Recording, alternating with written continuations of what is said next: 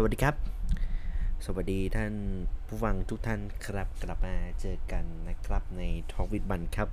วันนี้ EP ที่ 20 แล้วนะครับก็เป็นEP ที่ครบรอบ2เดือนตั้งแต่มีรายการมานะครับแบบเร็วมากเลยแป๊บเดียวก็2เดือนแล้วนะครับ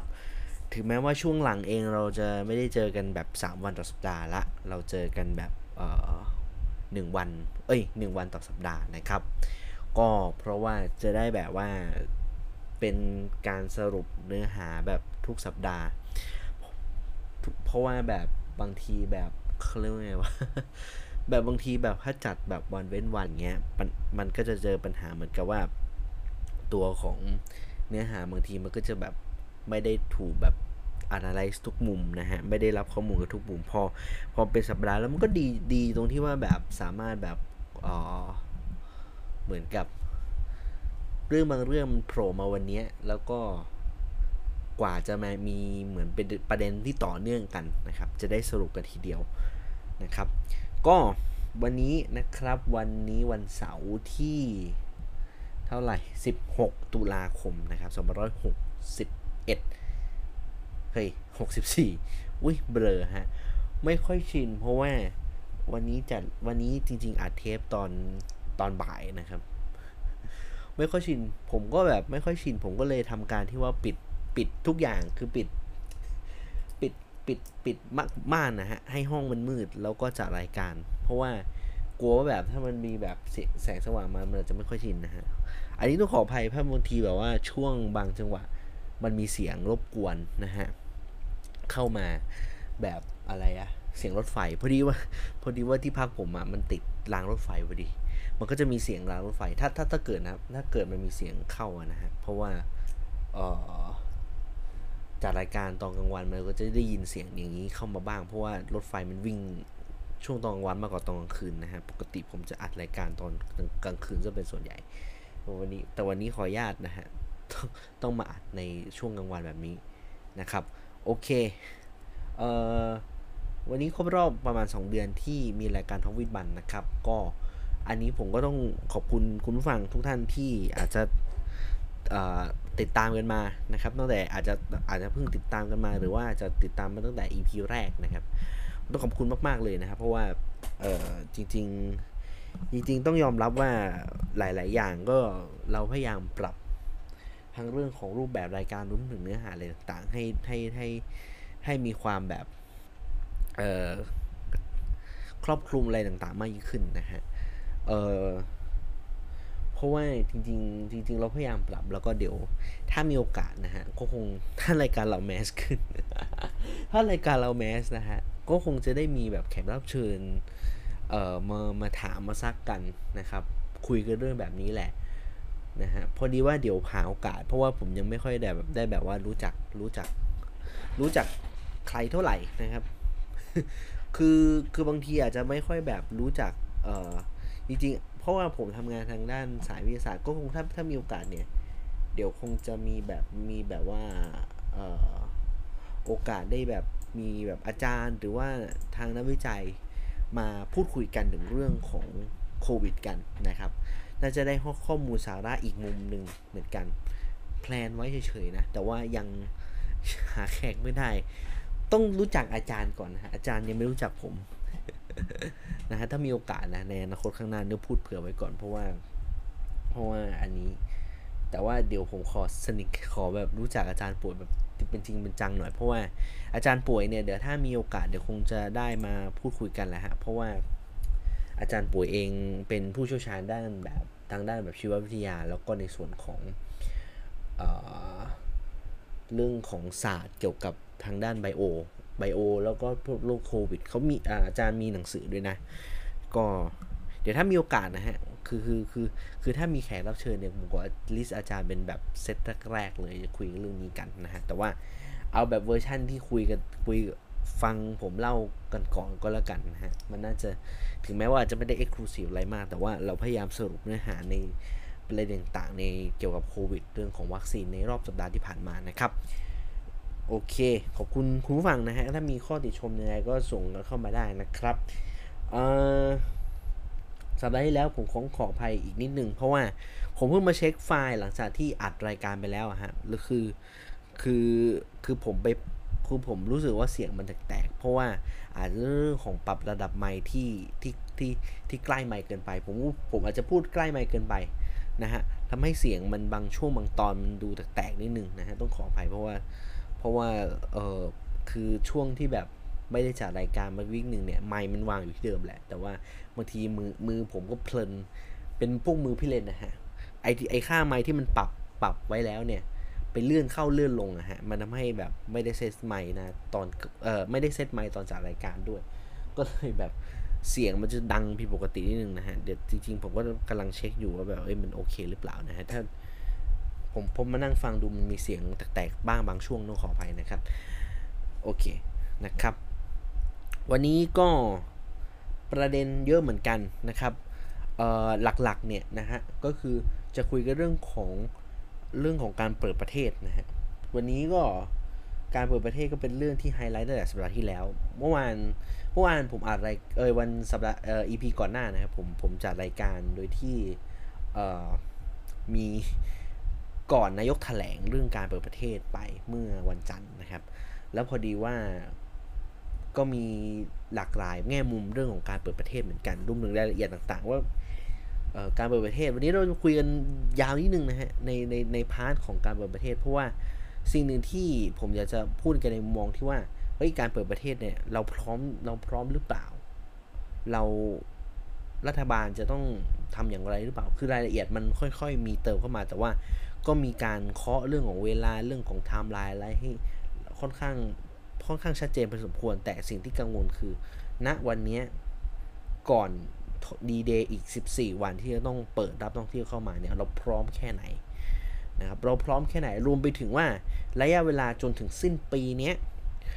คนฉีดครบ2เข็มจะครบตามเป้าหมายคือ50ล้านคนหรือไม่ซึ่งตอนนี้มันก็ยังไม่ถึงครึ่งนะครับยังไม่ถึงคือเอาแค่50ล้านคนแต่ช้าว่าถ้าเอาแบบเปอร์เซ็นต์ที่วัดจากจำนวนประชากรเนี่ยก็เป็นเรื่องที่ต้องพิจารณาเหมือนกันเดี๋ยวเราไล่เรียงข้อมูลกันนะครับแล้วก็ในส่วนของการเปิดประเทศก็มีเรื่องประเด็นเรื่องลิซ่านิดหนึ่งอันนี้ไม่ได้เมนชั่นถึงอันนี้นะฮะแต่ว่าเรื่องของการที่กระทรวงการท่องเที่ยวและกีฬาเนี่ยก็พูดถึงเรื่องนี้เหมือนกันเรื่องการเปิดประเทศว่าจะมีการค้างเข้าดาวอะไรต่างๆเดี๋ยวเราพูดคุยกันเรื่องการเปิดประเทศแบบเต็มเม็ดเต็มหน่วยกันนะครับแล้วก็ประเด็นที่2นะครับเราคงจะพูดถึงเรื่องของวัคซีนโมเดอร์นานะครับก็วัคซีนโมเดอร์นาเป็นวัคซีนที่ทุกคนรอคอยกันมาพอสมควรนะฮะนานแล้วแหละนะครับวันนี้ในช่วงสัปดาห์ที่ผ่านมามีความคืบหน้าสำคัญที่สุดอีกหนึ่งเรื่องนะครับเรื่อง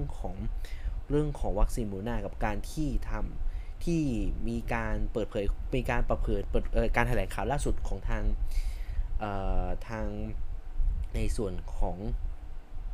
องค์การเภสัชกรรมรวมถึงบริษัทซีวิคฟาร์มาที่เป็นตัวแทนนำเข้านะครับว่าตกลงมันจะมาเมื่อไหร่แล้วก็หลายคนเริ่มบอกว่าโมเดอร์นาจะเอายังไงกับชีวิตดีนะครับบอกว่าจะขายสิทธิ์อะไรงี้หรือเปล่าเดี๋ยวเราเล่าไล่รายละเอียดตรงนี้กันอีกทีนึงนะครับแล้วก็อีกประเด็นนึงนะฮะวันนี้สดๆร้อนๆเลยแบบปัจจุบันทันด่วนเลยวันนี้นะฮะก็คือเรื่องของวัคซีนโมเดอร์นาในส่วนที่ราชวิทยาลัยจุฬาภรณ์ประกาศในส่วนของการเป็นบูสเตอร์โดสนะฮะเป็นโมเดอร์นาที่สำหรับบูสเตอร์โดสเดี๋ยวผมจะอธิบายเรื่องนี้กันอีกสักครั้งนึงเพราะว่าหลายคนไม่เข้าใจแล้วเรื่องราคาที่ราชวิทยาลัยจุฬาภรณ์ซื้อโดสที่เขาขายในโดสละ555บาทเนี่ยมันมีที่มาที่ไปฮะมันไม่ใช่ว่าแบบเขากดราคาอะไรอย่างนี้เดี๋ยวทุกคนจะสับสนเรื่องนี้กันเดี๋ยวผมจะอธิบายในส่วนของวัคซีนโมเดอร์นาตรงนี้กันนะฮะว่าเป็นอย่างไรนะครับรวมถึงเรื่องของวัคซีนโมเดอร์นากับไฟเซอร์ซึ่งมีคำถามเข้ามาเยอะเหมือนกันซึ่งผมก็พูดถึงเรื่องนี้มาเหมือนกันนะครับก็คือเรื่องของประสิทธิภาพวัคซีนของโมเดอร์นาแล้วก็ในส่วนของไฟเซอร์นะครับประเภทเดียวกันวัคซีนการผลิตประเภทเดียวกันแต่ทำไมพอการผลการศึกษาในช่วงหลังๆเนี่ยเห็นได้เลยว่าวัคซีนโมเดอร์นาดีกว่าไฟเซอร์ ในบางประเด็นนะครับซึ่งมันก็มีเหตุผลมีข้อมูลทางวิชาการพูดถึงเรื่องนี้พอสมควรเดี๋ยวเราไล่เรียงกันตรงนี้กันนะฮะว่าเป็นอย่างไรนะครับก่อนที่จะพูดถึงเรื่องของการเปิดประเทศนะฮะก็เดี๋ยวพูดถึงสถานการณ์โควิดในรอบสัปดาห์ที่ผ่านมาก่อนนะครับเราคงต้องรีวิวอีกสักครั้งหนึ่งนะฮะสัปดาห์ที่ผ่านมาเนี่ยนะฮะการสถานการณ์ของโควิดในประเทศไทยจะเห็นได้ว่าในกรุงเทพมหานครสถานการณ์ค่อนข้างดีขึ้นคือแนวโน้มดีขึ้นครับก็คือจากที่พีคสุดๆเนี่ยนะฮะคนในกรุงเทพเนี่ยติดเชื้อกันรายวันเนี่ยนะฮะ 5,000 รายต่อวันจนกระทั่งช่วงที่เลยจุดพีคมานะครับจำนวนผู้ติดเชื้อในกรุงเทพมหานครลดลงเหลือเพียงแค่ 1,000 ต้นๆเท่านั้นบางวันก็ 1,000 แบบเป๊ะๆเลยก็มีนะครับลดลงจากจุดพีคเนี่ยถึง5 เท่าด้วยกันนะครับแต่สถานการณ์ก็ถือว่าเป็นจังหวะที่มีผู้ติดเชื้อสูงสุดเป็นอันดับหนึ่งในเมื่อจำแนกตามจังหวัดแต่ว่าสิ่งที่เราต้องวัดนะครับเพราะว่าจำนวนประชากรถ้าคิดจากสัดส่วนจากประชากรเนี่ยนะฮะก็ถือว่าน้อยกว่าอัตราส่วนน้อยกว่าใน 3-4 จังหวัดภาคใต้ซึ่งกำลังเผชิญในส่วนของปัญหาในเรื่องของจำนวนผู้ติดเชื้อโควิดที่สูงขึ้นนะฮะสูงขึ้นในตัวเลขที่จะเฉียดพันแล้วนะครับในจังหวัดที่ประชากรน้อยกว่ากรุงเทพมหานครอยู่หลายถ้าคู่ความหนาแน่นมันน้อยกว่านะฮะแต่ว่าจำนวนของผู้ติดเชื้อเนี่ยมันสูงขึ้นจริงๆนะครับเราต้องพูดถึงตัวเลขตรงนี้ก่อนนะฮะเพราะว่าตัวเลขรวมๆในแต่ละวันเนี่ยนะฮะก็คือจะเป็นในตัวเลขที่เป็นหลัก 10,000 ต่อวันตัวเลขก็จะคงอยู่ประมาณนี้ครับ 10,000 11,000 บางวันก็ 9,000 ตัวเลขก็จะทรงๆแบบนี้นะครับแต่ว่าในส่วนของข้อมูลที่เอาข้อมูลที่วันนี้เลยนะครับข้อมูลวันนี้เนี่ยที่ตามจำแนกที่สบคเขารายงานมาเนี่ยนะฮะบอกว่าในประเทศไทยเนี่ยนะฮะจะเห็นได้ว่าถ้าเอาจำนวนของผู้ติดเชื้อรายใหม่นะฮะในกรุงเทพมหานครและปริมณฑลตัวเลขเนี่ยนะฮะเอาไม่รวมเรือนจำนะเอาแบบทั่วไปนะครับกรุงเทพและปริมณฑลเนี่ยนะฮะผู้ติดเชื้อของโควิดเนี่ยนะครับอยู่ที่ 1,800 กว่ารายนะครับในขณะที่4จังหวัดภาคใต้4จังหวัดภาคใต้เนี่ยนะฮะต้อง4จังหวัดภาคใต้เนี่ยนะก็คือปัตตานีนะครับนราธิวาสนครศรีธรรมราชนะครับแล้วก็ยะลาเอา4จังหวัดนี้รวมกันนะฮะก็ผู้ติดเชื้อเนี่ยเยอะกว่าจำนวนผู้ติดเชื้อในกรุงเทพมหานครและปริมณฑลนะครับ 2,300 นะฮะเยอะกว่ากรุงเทพและปริมณฑลถึง 5,000 คนถึง 500 คนด้วยกันนั่นแสดงว่าสถานการณ์ของในกลุ่มจังหวัดที่เป็น4จังหวัด4จังหวัดภาคใต้ด้านล่างเนี่ยนะฮะเป็นจังหวัดที่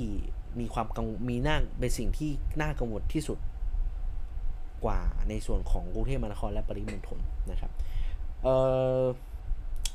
ส่วนหนึ่งเนี่ยหลายคนก็บอกว่าทำไมมันเป็นเช่นนั้นประการแรกฮะก็คือเรื่องของจำนวนการฉีดวัคซีนของกรุงเทพมหานครเยอะกว่าในส่วนของใน4จังหวัดชายแดนภาคใต้สัดส่วนต่างกันเยอะครับณปัจจุบันข้อมูลที่รวบรวมกันมานะครับกรุงเทพมหานครเปอร์เซ็นต์ไปจากจำนวนประชากรของกรุงเทพมหานครเนี่ยฉีดวัคซีนกันไปแล้วเนี่ยเกิน 60% แล้วนะครับ2เข็มนะฮะเอาตีว่า2เข็มเกิน 60% ไปแล้วนะครับซึ่งเท่าที่เข้าใจคือ1พฤศจิกายนน่าจะมีโอกาสจะครบ 70% ของประชากรในกรุงเทพมหานครนะครับแต่ก็ยังมีคนติดโควิดนะแต่ว่าส่วนหนึ่งเนี่ยพอ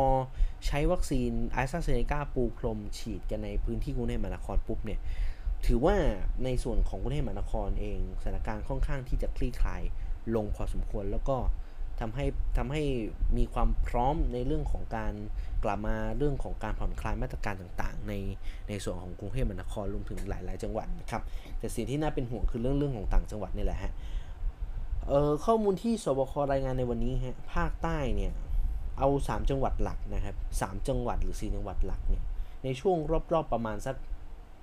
สัปดาห์ที่ผ่านมานะฮะเอาตัวเลขล่าสุดเนี่ยนะฮะก็จะตัวเลขคงไม่เหวี่ยงจากนี้ก็คือในส่วนของนราธิวาสเนี่ย450คน459คนนะฮะนครศรีธรรมราชเนี่ย369คนปัตตานี561คนแล้วก็ยะลา664คนนั่นเท่ากับว่าเกิน500กันทุกจังหวัดนะครับใน4จังหวัดตรงนี้คือ300 ถึง 500คนต่อจังหวัดนะครับเมื่อเทียบจังหวัดอื่นอาจจะมีจังหวัดที่น้อยอย่างกระบี่ภูเก็ตอะไรอย่างนี้ก็เป็นหลักร้อยนะครับแต่ว่าภาคใต้ถือว่าเป็นจังหวัดที่ตัวเลขสูงพอสมควรนะครับในขณะที่อีกหนึ่งจังหวัดที่แนวโน้มค่อนข้างไม่ค่อยดีเท่าไหร่นะฮะก็คือบ้านเกิดผมเองก็คือเชียงใหม่นะครับเชียงใหม่เนี่ยนะฮะถึงแม้ว่าจะไม่เป็นจังหวัดที่ติดท็อป 10แต่ว่ามันเป็นจังหวัดที่เป็นจังหวัดที่รายได้จากประชารายได้หลักของจังหวัดเนี่ยก็คือเรื่องของการท่องเที่ยวฉะนั้นสถานการณ์แบบนี้ก็ไม่ค่อยดีฮะเพราะว่าภาคเหนือเนี่ยนะฮะเชียงใหม่ตัวเลขที่สบค.รายงานผู้ติดเชื้อทั้งหมด278คนนะฮะสูงมากครับคือถ้าใครจำกันได้เนี่ยนะฮะเชียงใหม่เจอการระบาดในรอบที่2ระบาดในช่วงประมาณสักปลายปีแล้วก็ช่วงเมษายนเนี่ยนะฮะเชียงใหม่ผู้ติดเชื้อต่อวันเนี่ยหลักร้อยนะครับแล้วเชียงใหม่เองก็ต้องตั้งโรงพยาบาลสนามกันพักใหญ่แล้วเอาจริงๆสถานการณ์ของเชียงใหม่เหมือนจะดีขึ้นในช่วงระยะเวลาที่ผ่านมานะครับจนถึงคาดว่าปิดโรงพยาบาลสนามกันไปหลายที่เหมือนกันในที่หลักๆที่ศูนย์ประชุมของทางเชียงใหม่นะครับแต่ว่าพอสถานการณ์มันเริ่มที่จะไม่ค่อยดีนะฮะก็คือมันกลับมาผู้ติดเชื้อสูงขึ้นนะฮะเชียงใหม่เนี่ยพอช่วงที่ระบาดจุดพีคเนี่ยก็2ถึง300บางทีก็วิ่งไป500ก็มีนะฮะในช่วงนั้นแต่ว่าพอสถานการณ์ผ่อนคลายเนี่ยผู้ติดเชื้อรายวันตกลงมาเหลือประมาณสักไม่ถึง50คนนะครับแต่คราวนี้กลับเจอการระบาดอีกรอบหนึ่งนะครับหลายคนว่าสาเหตุมันเกิดขึ้นจากอะไรสาเหตุมันเกิดขึ้นจากในเรื่องของจำนวนเรื่องของจำนวนผู้ติดเชื้อแหละฮะคือหลายๆคือการฉีดวัคซีนในประเทศในเชียงใหม่เนี่ยถือว่าน้อยนะครับตัวเลขที่รายงานกันเนี่ยนะฮะ2เข็มได้เพียงแค่ 30% จากประชากรในจังหวัดแต่ก็เข้าใจได้นะว่าเชียงใหม่เองพื้นที่กว้างนะฮะคือเป็นจังหวัดที่ใหญ่นะครับแล้วก็ไม่ได้กระจุกตัวเหมือนกรุงเทพมหานครแต่ว่านั่นแหละฮะว่าในพื้นที่ที่อาจจะในต่างอำเภอเนี่ยไม่แน่ใจว่าการฉีดวัคซีนครอบคลุมไปถึงจุดนั้นหรือเปล่านี่ผมไม่ได้มีข้อมูลตรงนั้นแต่ว่าเดี๋ยวผมเก็บมาคำถามตรงนี้ไว้นะฮะเพราะว่ามันน่าจะเป็นประเด็นที่เอาเข้าจริงแล้วเนี่ยมันก็เป็นประเด็นที่เราต้องให้ความสำคัญกันนะฮะว่ามันไม่จำเป็นว่าต้องฉีดในจุดอาจจะต้องจัดลำดับความสำคัญว่าฉีดในกลุ่มตัวเมืองก่อนแล้วก็ค่อยๆไปในต่างอำเภอมากขึ้นซึ่งเท่าที่ทราบเนี่ยเชียงใหม่เกิดการระบาดรอบนี้เนี่ยมาจากคลัสเตอร์ที่มาจากตลาดนะครับหลายคนไม่เข้าใจบางคนบอกตลาดเมืองใหม่ผมอธิบายเรื่องของตลาดเมืองใหม่ให้ฟังนะฮะเพราะว่าผมเป็นคนเชียงใหม่มาก่อนในจังหวัดเชียงใหม่เนี่ยจะมีตลาดที่เป็นตลาดขายส่งในเรื่องของผลิตภัณฑ์ทางการเกษตร1ตลาดนั้นก็คือตลาดเมืองใหม่ครับตลาดเมืองใหม่เนี่ยถ้าใครเคยไปจะอยู่บริเวณริมแม่น้ำปิงครับแล้วก็จะอยู่ใกล้ๆกับศาลาว่าการของเทศบาลนครเชียงใหม่ละแวกนั้นนะฮะซึ่งใกล้ๆนะฮะซึ่งโซนนั้นก็คือจะมีตลาดว่าโลรถอะไรต่างๆซึ่งเป็นตลาดที่แน่นอนเป็นตลาดของสดตลาดของจิปาถะอะไรต่างๆนะครับแล้วก็จะมีในส่วนของตลาดเมืองใหม่เนี่ยซึ่งตลาดเมืองใหม่จะเป็นศูนย์กระจายสินค้าเกษตรถ้าคุณนึกถึงว่าในบ้านในกรุงเทพมหานครหรือปริมณฑลเนี่ยคุณจะนึกถึงตลาดไทยคอนเซปต์คล้ายๆกันฮะตลาดเมืองใหม่สเกลอาจจะเล็กกว่าตลาดไทยแต่ว่านั่นก็เป็นตลาดใหม่ก็เป็นเขาเรียกว่าเป็นแหล่งการกระจายสินค้าทางการเกษตรที่ใหญ่ที่สุดในภูมิภาคในแถบภาคเหนือก็ว่าได้ครับเพราะว่าในโดยเฉพาะเชียงใหม่เนี่ยก็คือถ้าใครเคยไปตอนกลางคืนคือผมเชื่อว่าคนเชียงใหม่แล้วขายของอยู่ที่บ้านเนี่ย จะต้องออกบ้านไปซื้อกันตอนแบบช่วงกลางคืนนะไปซื้อผักมาจะทำมาเปิดร้านกันในช่วงเช้าช่วงกลางวันอะไรก็ว่ากันไปจะต้องมีการเตรียมวัตถุดิบในการมาทำแปรรูปเป็นอาหารอะไรในตรงนั้นแหละฮะแต่ว่านั่นแหละฮะพอมันเกิดคลัสเตอร์แบบนี้ปุ๊บก็คือจังหวัดเชียงใหม่ก็ต้องปูพรมในการฉีดนะครับในการฉีดวัคซีนรวมถึงการตรวจเชื้อซึ่งถือว่าณเวลานี้ยังต้องควบคุมกันหนักๆเลยครับเพราะว่าสถานการณ์โดยรวมมันยังไม่ได้ดีขึ้นนะฮะตัวเลขถือว่าสูงพอสมควรนี่คือสิ่งที่จับตามองเพราะว่าถ้าในละแวกจังหวัดอื่นเชียงใหม่เด้งเกินเป็นจังหวัดเดียวในภาคเหนือที่เกินตัวเลข100คนต่อวันนะครับในช่วงระยะเวลาในสัปดาห์ที่ผ่านมาฉะนั้นจับตามองเรื่องนี้ให้ดีนะครับแล้วก็มีเสียงเล่าจากสาธารณสุขเชียงใหม่เหมือนกันว่าณเวลานี้คืออยากให้ส่วนกลางรีบเอาวัคซีนมาให้กับจังหวัดเชียงใหม่เพราะว่าคือคุณบอกว่าจังหวัดเชียงใหม่เองเป็นจังหวัดที่มีในเรื่องของการท่องเที่ยวเป็นหลักนะครับแล้วคุณจะต้องการเปิดการท่องเที่ยวในจังหวัดเชียงใหม่ซึ่งเชียงใหม่อย่างทุกคนทราบว่าเชียงใหม่คือเมืองท่องเที่ยวนะครับอยู่ได้เพราะท่องเที่ยวไม่ได้อยู่ได้ด้วยอุตสาหกรรมเหมือนจังหวัดอื่นนะครับจังหวัดอื่นอาจจะดูอยู่ได้เพราะว่าเรื่องของอย่างกรุงเทพอยู่ได้เพราะ everything จิกาเบลเพราะเป็นศูนย์กลางของการค้าของนู่นนี่นั่นถูกต้องไหมของธุรกิจแต่ว่าที่เชียงใหม่มันไม่ได้เป็นคอมเพล็กซ์ขนาดนั้นส่วนใหญ่จังหวัดเชียงใหม่อยู่ได้การท่องเที่ยวแล้วอย่างที่บอกว่าเชียงใหม่เองระยะเวลาตั้งแต่มีโควิดมาเนี่ยเชียงใหม่ได้รับผลกระทบคนผู้ประกอบการการท่องเที่ยวหรือว่าผู้ประกอบการร้านค้าร้านขายในจังหวัดเชียงใหม่เนี่ยได้รับผลกระทบเรื่องนี้มากที่สุดนะฮะได้รับผลกระทบในส่วนของเรื่องของโควิดในเรื่องของการค้าการขายนี่แทบโดนเซ้งกันไปหลายร้านฮะคุณไปเดินดีมานในช่วงเนี้ยไปเดินดูก็ได้ครับเพราะดีมานเห็นมันในยุคที่เฟื่องฟูที่สุดเนี่ยในยุคที่โอ้โหแบบคุณไปดีมานเนี่ยก็จะเจอร้านกาแฟเป็นตับเลยแล้วแต่ละซอยนิมมานี่แทบจะมีร้านแบบติดกันเลยนะครับจนถึงโควิดมาเนี่ยสถานการณ์เชียงใหม่ซบเซาอย่างสุดขีดเลยผมใช้คำว่าสุดขีดเลยครับเพราะว่านิมมานจากเดิมที่แบบว่าเป็นถนนที่ทุกคนไม่อยากไปเพราะมันรถมันติดผมเป็นคนเชียงใหม่ตอนนั้นนะฮะตอนที่ไม่มีโควิดตอนนี้ไม่ย้ายมาอยู่กรุงเทพเนี่ยตอนนี้ไม่ย้ายมาอยู่กรุงเทพแล้วปริมณฑลเนี่ยต้องบอกเลยครับว่าความต่างมันเยอะพอสมควรคือผมเลี่ยงเลยนิมมานเพราะรถมันติดแล้วคือผมก็ไม่อยากไปเพราะคือก็จะมาคือคนเชียงใหม่ไม่หากินตรงอื่นก็ได้ไงแต่ว่ามันบางทีมันเรื่องของแบบรถมันติดซึ่งผมก็ไม่ค่อยจะชอบเท่าไหร่นะครับแต่ว่าณวันนี้บรรยากาศรถติดไม่มีครับเพราะว่ามันไม่มีนักท่องเที่ยวเลยซึ่งก็ถือว่าเป็นสถานการณ์ที่ค่อนข้างน่ากังวลพอสมควรสำหรับเชียงใหม่นะครับฉะนั้นเชียงใหม่จะเปิดการท่องเที่ยวได้คนฉีดวัคซีนต้องมากกว่านี้ครับ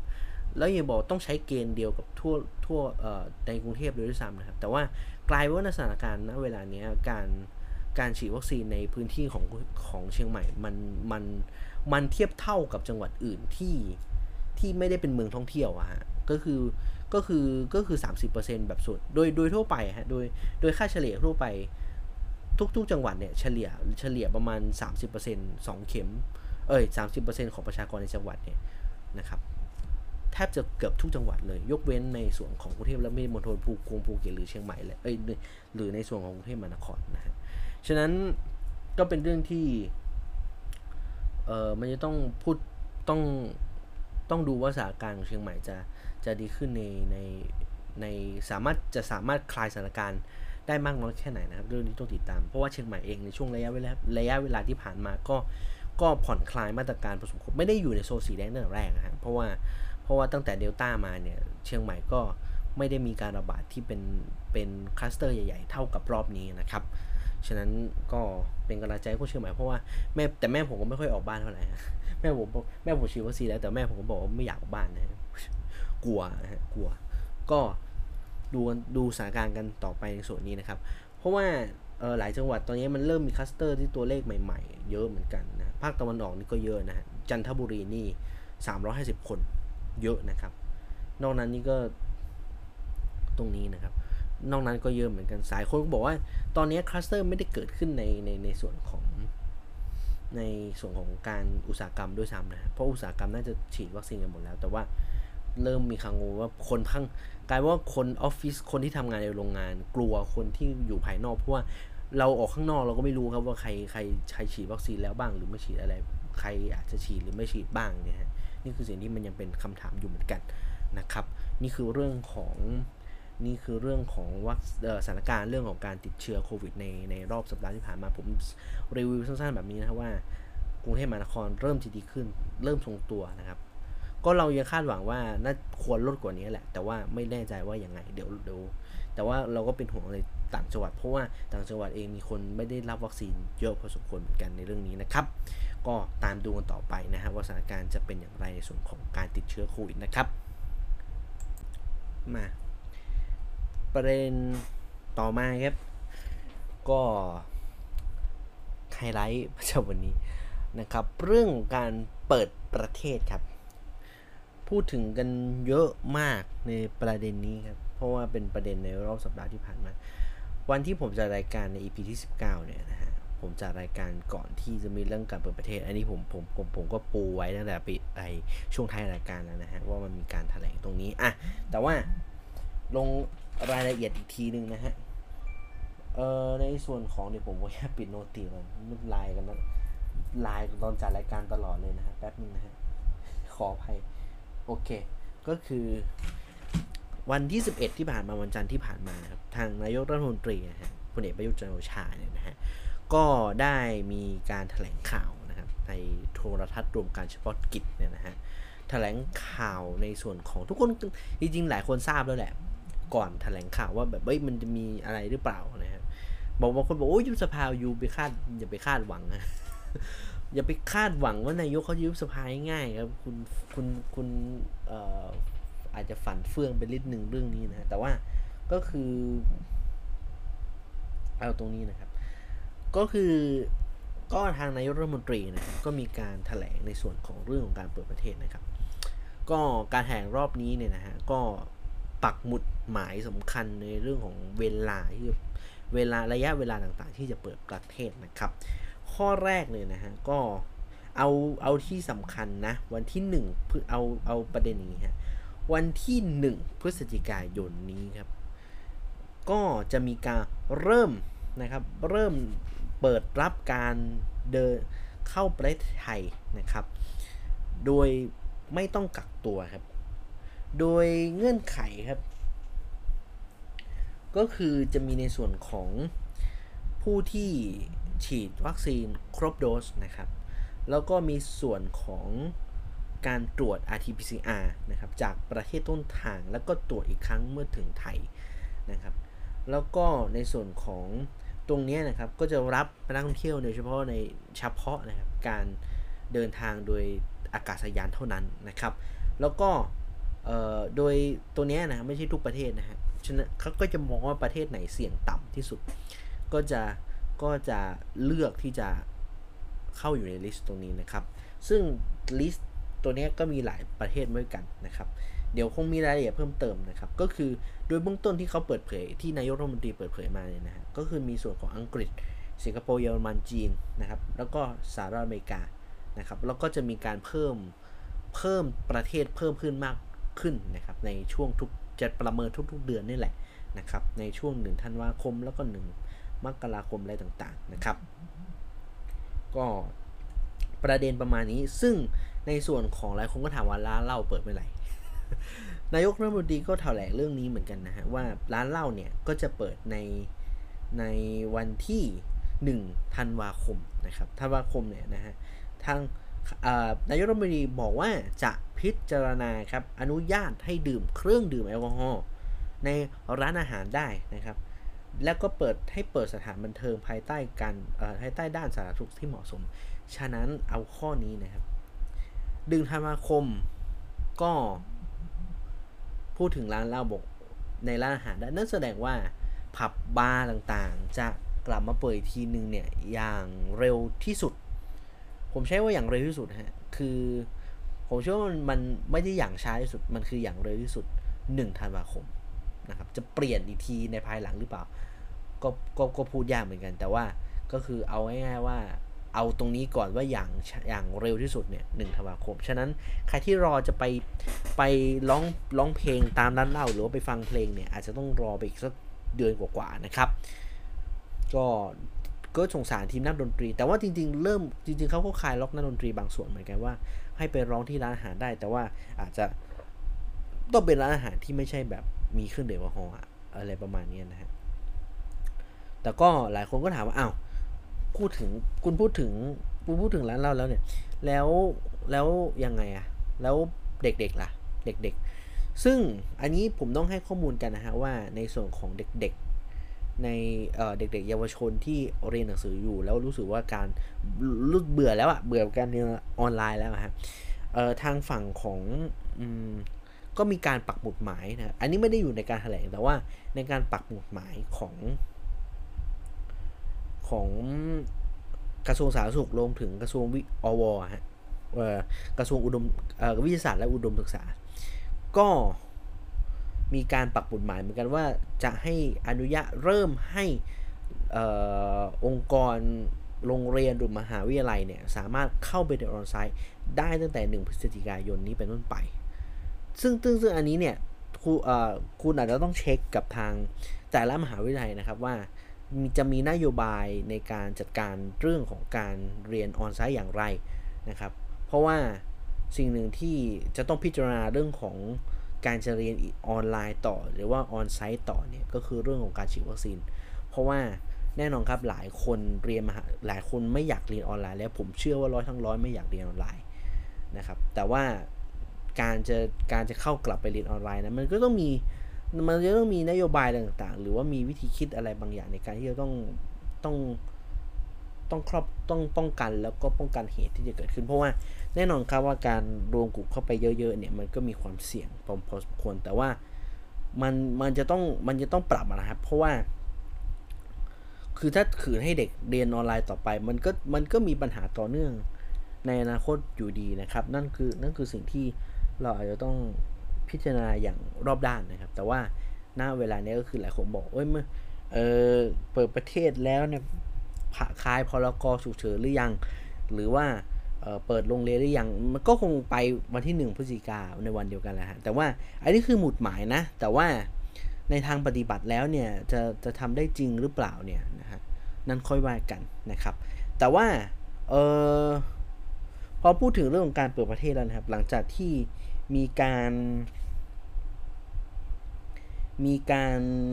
ารพูดถึงเรื่องนี้กันนะฮะต้องบอกว่าคืนนั้นหลังจากแถลงข่าวเนี่ยแฮชแท็กใน Twitter นี่พลึบเลยนะฮะแฮชแท็กประยุทธ์คือหลายคนบอกแฮชแท็กโอยหรือเปล่านะฮะไม่ฮะเป็นแฮชแท็กที่เสียงก้นด่าพอสมควรนะครับก็ทำให้แฮชแท็กในตรงนี้ครับติดเทรนด์อันดับ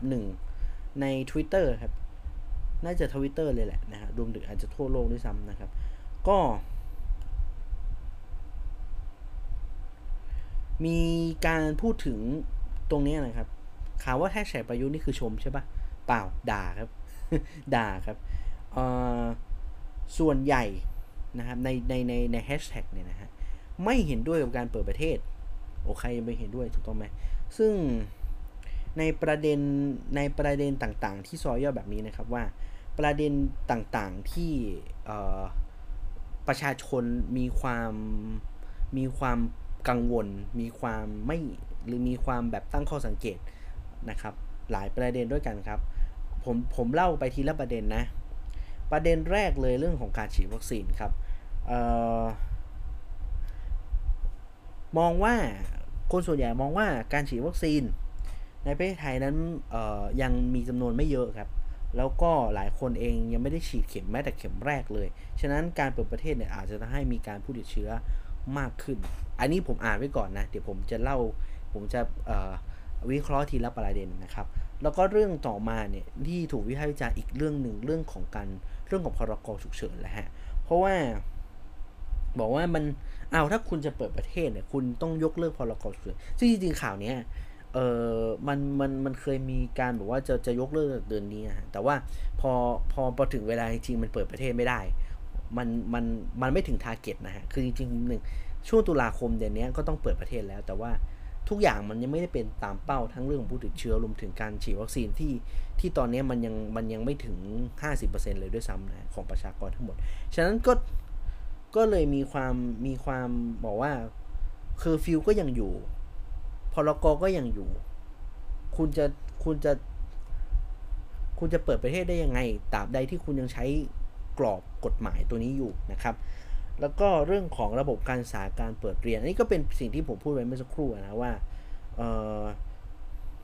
นายกไม่พูดถึงเรื่องนี้เลยนะไม่พูดถึงเรื่องนี้เลยแต่ว่านั่นแหละฮะว่ามันเป็นสิ่งที่นายกไม่ได้หยิบเรื่องนี้มาเป็นประเด็นหลักแต่ว่าในส่วนของในตัวของกระทรวงเองก็มีการพูดถึงเรื่องนี้มาพอสมควรแล้วนะครับแล้วก็เรื่องของประเด็นเรื่องของระบบสาธารณสุขไทยนะครับอันนี้ก็มีความกังวลว่าในการเปิดประเทศแล้วเนี่ยพอเปิดประเทศแล้วเนี่ยระบบสาธารณสุขถ้ามันเกิดอุบัติเหตุในการที่ว่าคือแน่นอนแหละพอเปิดประเทศแล้วตัวเลขผู้ติดเชื้อมันจะสูงขึ้นคราวนี้มันก็ทุกคนต้องตั้งคำถามว่าพอเปิดประเทศแล้วเนี่ยจำนวนผู้ติดเชื้อเนี่ยเตียงที่ดูแลรักษาเตียงที่ต้องทำการรักษาคนในประเทศเนี่ยเพียงพอหรือไม่เพราะว่าแน่นอนมันจะเกิดถ้ามันเกิดปัญหาที่ระบบสาธารณสุขรองรับเตียงไม่พอเนี่ยปัญหาที่ตามมามันก็จะเกิดคล้ายกับช่วงที่เดลต้าระบาดในไทยตั้งแต่เริ่มได้ในช่วงกลางปีที่ผ่านมาตั้งแต่มิถุนายนเป็นต้นมาแล้วครับฉะนั้นนี่คือสิ่งที่ตรงนี้แล้วก็อีกปิดประการหนึ่งเรื่องของการตรวจ RT-PCR ซึ่งก็เป็นประเด็นหลักเหมือนกันว่าคนในประเทศไทยเองตรวจ RT จำนวนการตรวจ RT-PCR เนี่ยนะฮะ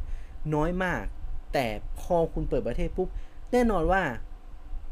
ระบบการตรวจ RT-PCR ของประเทศเราจะเพิ่มสูงขึ้นหรือเปล่าหรือว่าจะหย่อนจะใช้ในจำนวนเท่าเดิมถ้าคุณจะต้องการแบบเปิดประเทศแล้วการตรวจ RT-PCR นั้นต้องเพียงพอนะครับจะต้องเพียงพอและรับมือได้นะครับ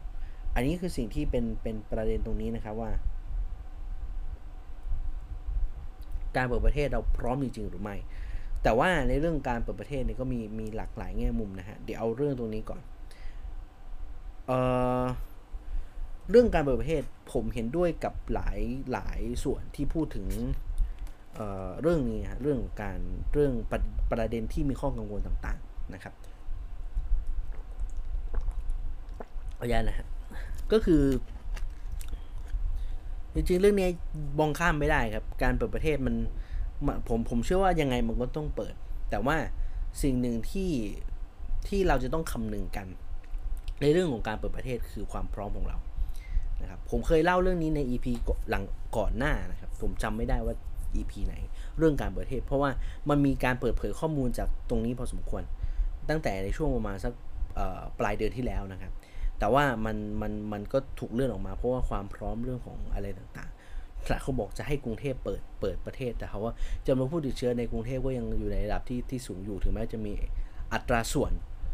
ต่อจำนวนประชากรกรุงเทพเนี่ยน้อยก็ตามทีแต่ว่ามันก็ยังเป็นสิ่งที่ประชาชนในจังหวัดเองมีความกังวลพอสมควรนะครับผมก็ต้องบอกว่า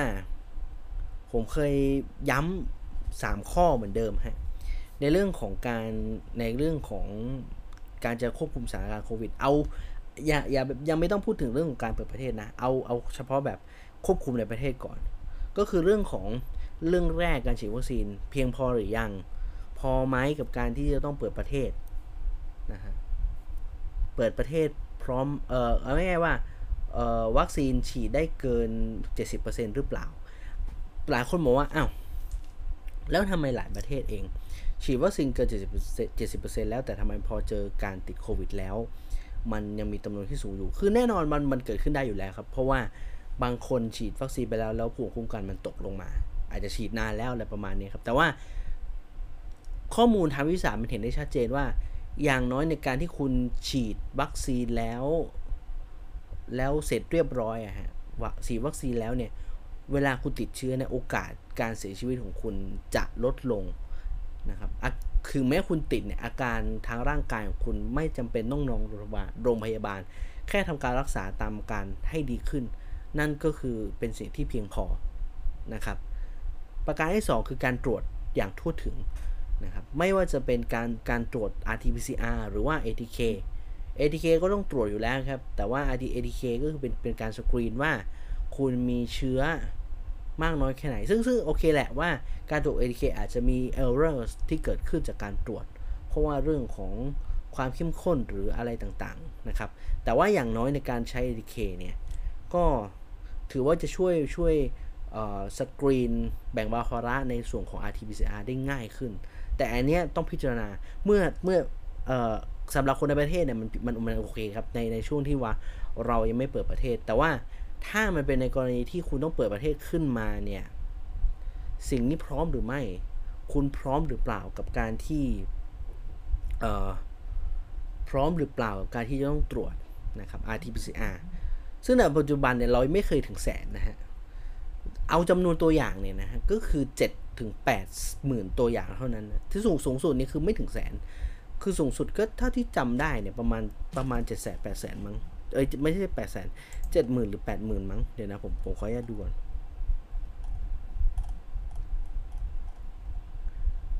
ผมจำตัวเลขได้ไม่ค่อยชัวร์แต่ว่าเดี๋ยวขออนุญาตดูแป๊บนึงครับอันนี้ข้อมูลที่มีการรวบรวมกันนะ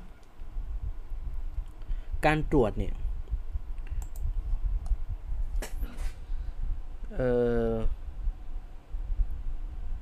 การตรวจมันยังน้อยอยู่ครับฉะนั้นสิ่งหนึ่งที่เราจะต้องพูดคุยกันเรื่องของการตรวจครับในสมการที่ไม่มีชาวต่างชาติเข้ามาในประเทศไทยเนี่ยการตรวจเนี่ยแค่นี้ผมรู้สึกว่ามันยังไม่พอและคราวนี้คือการตรวจในจำนวนประชากรที่เพิ่มมากขึ้นโดยเฉพาะประชากรที่มาจากต่างประเทศเนี่ยตรงนี้เพียงพอหรือไม่นะครับเพียงพอที่จะรับมือการตรวจได้หรือไม่นะครับฉะนั้นกฎข้อนี้ก็สำคัญกฎข้อนี้ต้องพิจารณาเหมือนกันกฎข้อนี้ต้องอย่ามองข้ามครับเพราะว่านี่คือสิ่งที่ต้องพิจารณาเหมือนกันนะครับฉะนั้นเรื่อง ATK เองเรื่องของ RT-PCR ก็ต้องพิจารณาอย่างถี่ถ้วนนะครับการเปิดประเทศตรงนี้นะครับฉะนั้น2ข้อหลักเลยฮะ 2-3 ข้อหลักๆก็คือเรื่องของการที่จะต้องมีความพร้อมในเรื่องของการฉีดวัคซีนต้องเยอะกว่านี้ครับและผมก็เอาจริงผมส่วนตัวไม่ค่อยมั่นใจว่า1พฤศจิกายนเราจะเปิดได้เพราะว่าก็อย่างที่ทราบกันว่าจำนวนการฉีดวัคซีนมันยังน้อยครับคราวนี้เนี่ยเอาส่วนเรื่องสุดท้ายเรื่องพรก.ฉุกเฉินอันนี้ก็เป็นสิ่งที่ผมอยากจะบอกกับทางรัฐบาลนะฮะว่าคุณเองจะต้องพิจารณาเรื่องนี้ครับว่าเพียงพอหรือเปล่านะครับคือคุณต้องอันล็อกทุกอย่างนะครับเคอร์ฟิวต้องไม่มีแล้วนะครับฉะนั้น1พฤศจิกายนจะต้องไม่มีอะไรคือตอนนี้ผมก็ยังงงว่าคุณคลายล็อกเนี่ยคือเอาจริงนะวันนี้มันควรจะเป็นวันที่ประชาชนไม่มีเรื่องของไม่ใช่ไม่มีเรื่องของพรก.ฉุกเฉินนะฮะไม่มีในเรื่องของการเคอร์ฟิวแล้วเพราะว่าผมมองว่าการเคอร์ฟิวไม่ได้ช่วยอะไรในเรื่องของการควบคุมเชื้อผมพูดย้ำเรื่องนี้มาพอสมควรว่าการที่คุณใช้เคอร์ฟิวในการควบคุมเชื้อเนี่ยมันไม่สามารถผมไม่ได้มองว่าผมมองว่ามันการเคอร์ฟิวไม่ได้ช่วยให้การควบตัวเลขผู้ติดเชื้อลดลงส่วนใหญ่ผู้ติดเชื้อที่ลดลงเกิดจากการอยู่บ้านครับแค่นั้นเลยแต่การเคอร์ฟิวมันคือการเคอร์ฟิวผมว่ามันไม่ช่วยอะไรฉะนั้นก็มันควรที่ต้องแบบอันล็อกตัวนี้คุณลดเวลาชั่วโมงหนึ่งคุณจะเอาแบบว่าให้ 5 ทุ่มถึง 3 นเนี่ยคำถามคือเพื่ออะไรใช่ไหมทำไปเพื่ออะไรอ่ะคือมันไม่จำเป็นนะฮะคือผมมองว่าไม่จำเป็นแล้วคือเอาง่ายว่าถ้าคุณอยากจะคลายล็อกจริงๆอ่ะก็ต้องคลายให้หมดเพื่อให้ระบบเศรษฐกิจมันฟื้นตัวผมเชื่อว่าในช่วงระยะเวลาคือตอนนี้เอาง่ายๆคุณไปห้างสภาวะเหมือนแบบไม่มีโควิดเกิดขึ้นอ่ะ แค่ว่าทุกคนใส่แมสกันเฉยๆคือไปข้างนอกคือหนาแน่นมากครับคือผมไปแบบผมไปเช็คแบบว่ามีคนอยู่ในห้างมากน้อยแค่ไหนก็เห็นว่ามันก็มีคนแล้วคนก็ไม่ใช่น้อยๆนะนะครับแต่ว่าประเด็นมันอยู่ที่ว่าแล้วช่วงเวลากลางคืนคนเยอะไหมคนก็ไม่เยอะส่วนใหญ่คุณก็อยู่บ้านกันถูกต้องไหมดังนั้นการเคอร์ฟิวเองผมว่ามันคือการไม่บังคับออกบ้านมันก็ไม่ใช่คุณจะบอกว่าเพราะว่าไม่อยากให้คนไปกินเหล้าหรือตั้งตี้วงเหล้าอย่างเงี้ยเหรอฮะมันก็ไม่ใช่เหตุผลผมมองว่าตรงนั้นมันก็ต้องใช้เรื่องของหลักฐานทางการแพทย์มากกว่าที่จะต้องพิจารณาเรื่องของการใช้กฎหมายที่ดูแปลกๆไปนะฮะฉะนั้นก็ในส่วนพรกฉุกเฉินนั้นก็ผมก็มองว่ามันไม่มีความจำเป็นใดๆเลยครับกับการคลายล็อกตรงนี้นะฮะคราวนี้เนี่ยเรื่องของพรกฉุกเฉินนั่นก็เป็นอีกประเด็นหนึ่งฮะคราวนี้เนี่ยพูดถึงเรื่องของการตรวจ RT-PCR นิดหนึ่งฮะแน่นอนว่า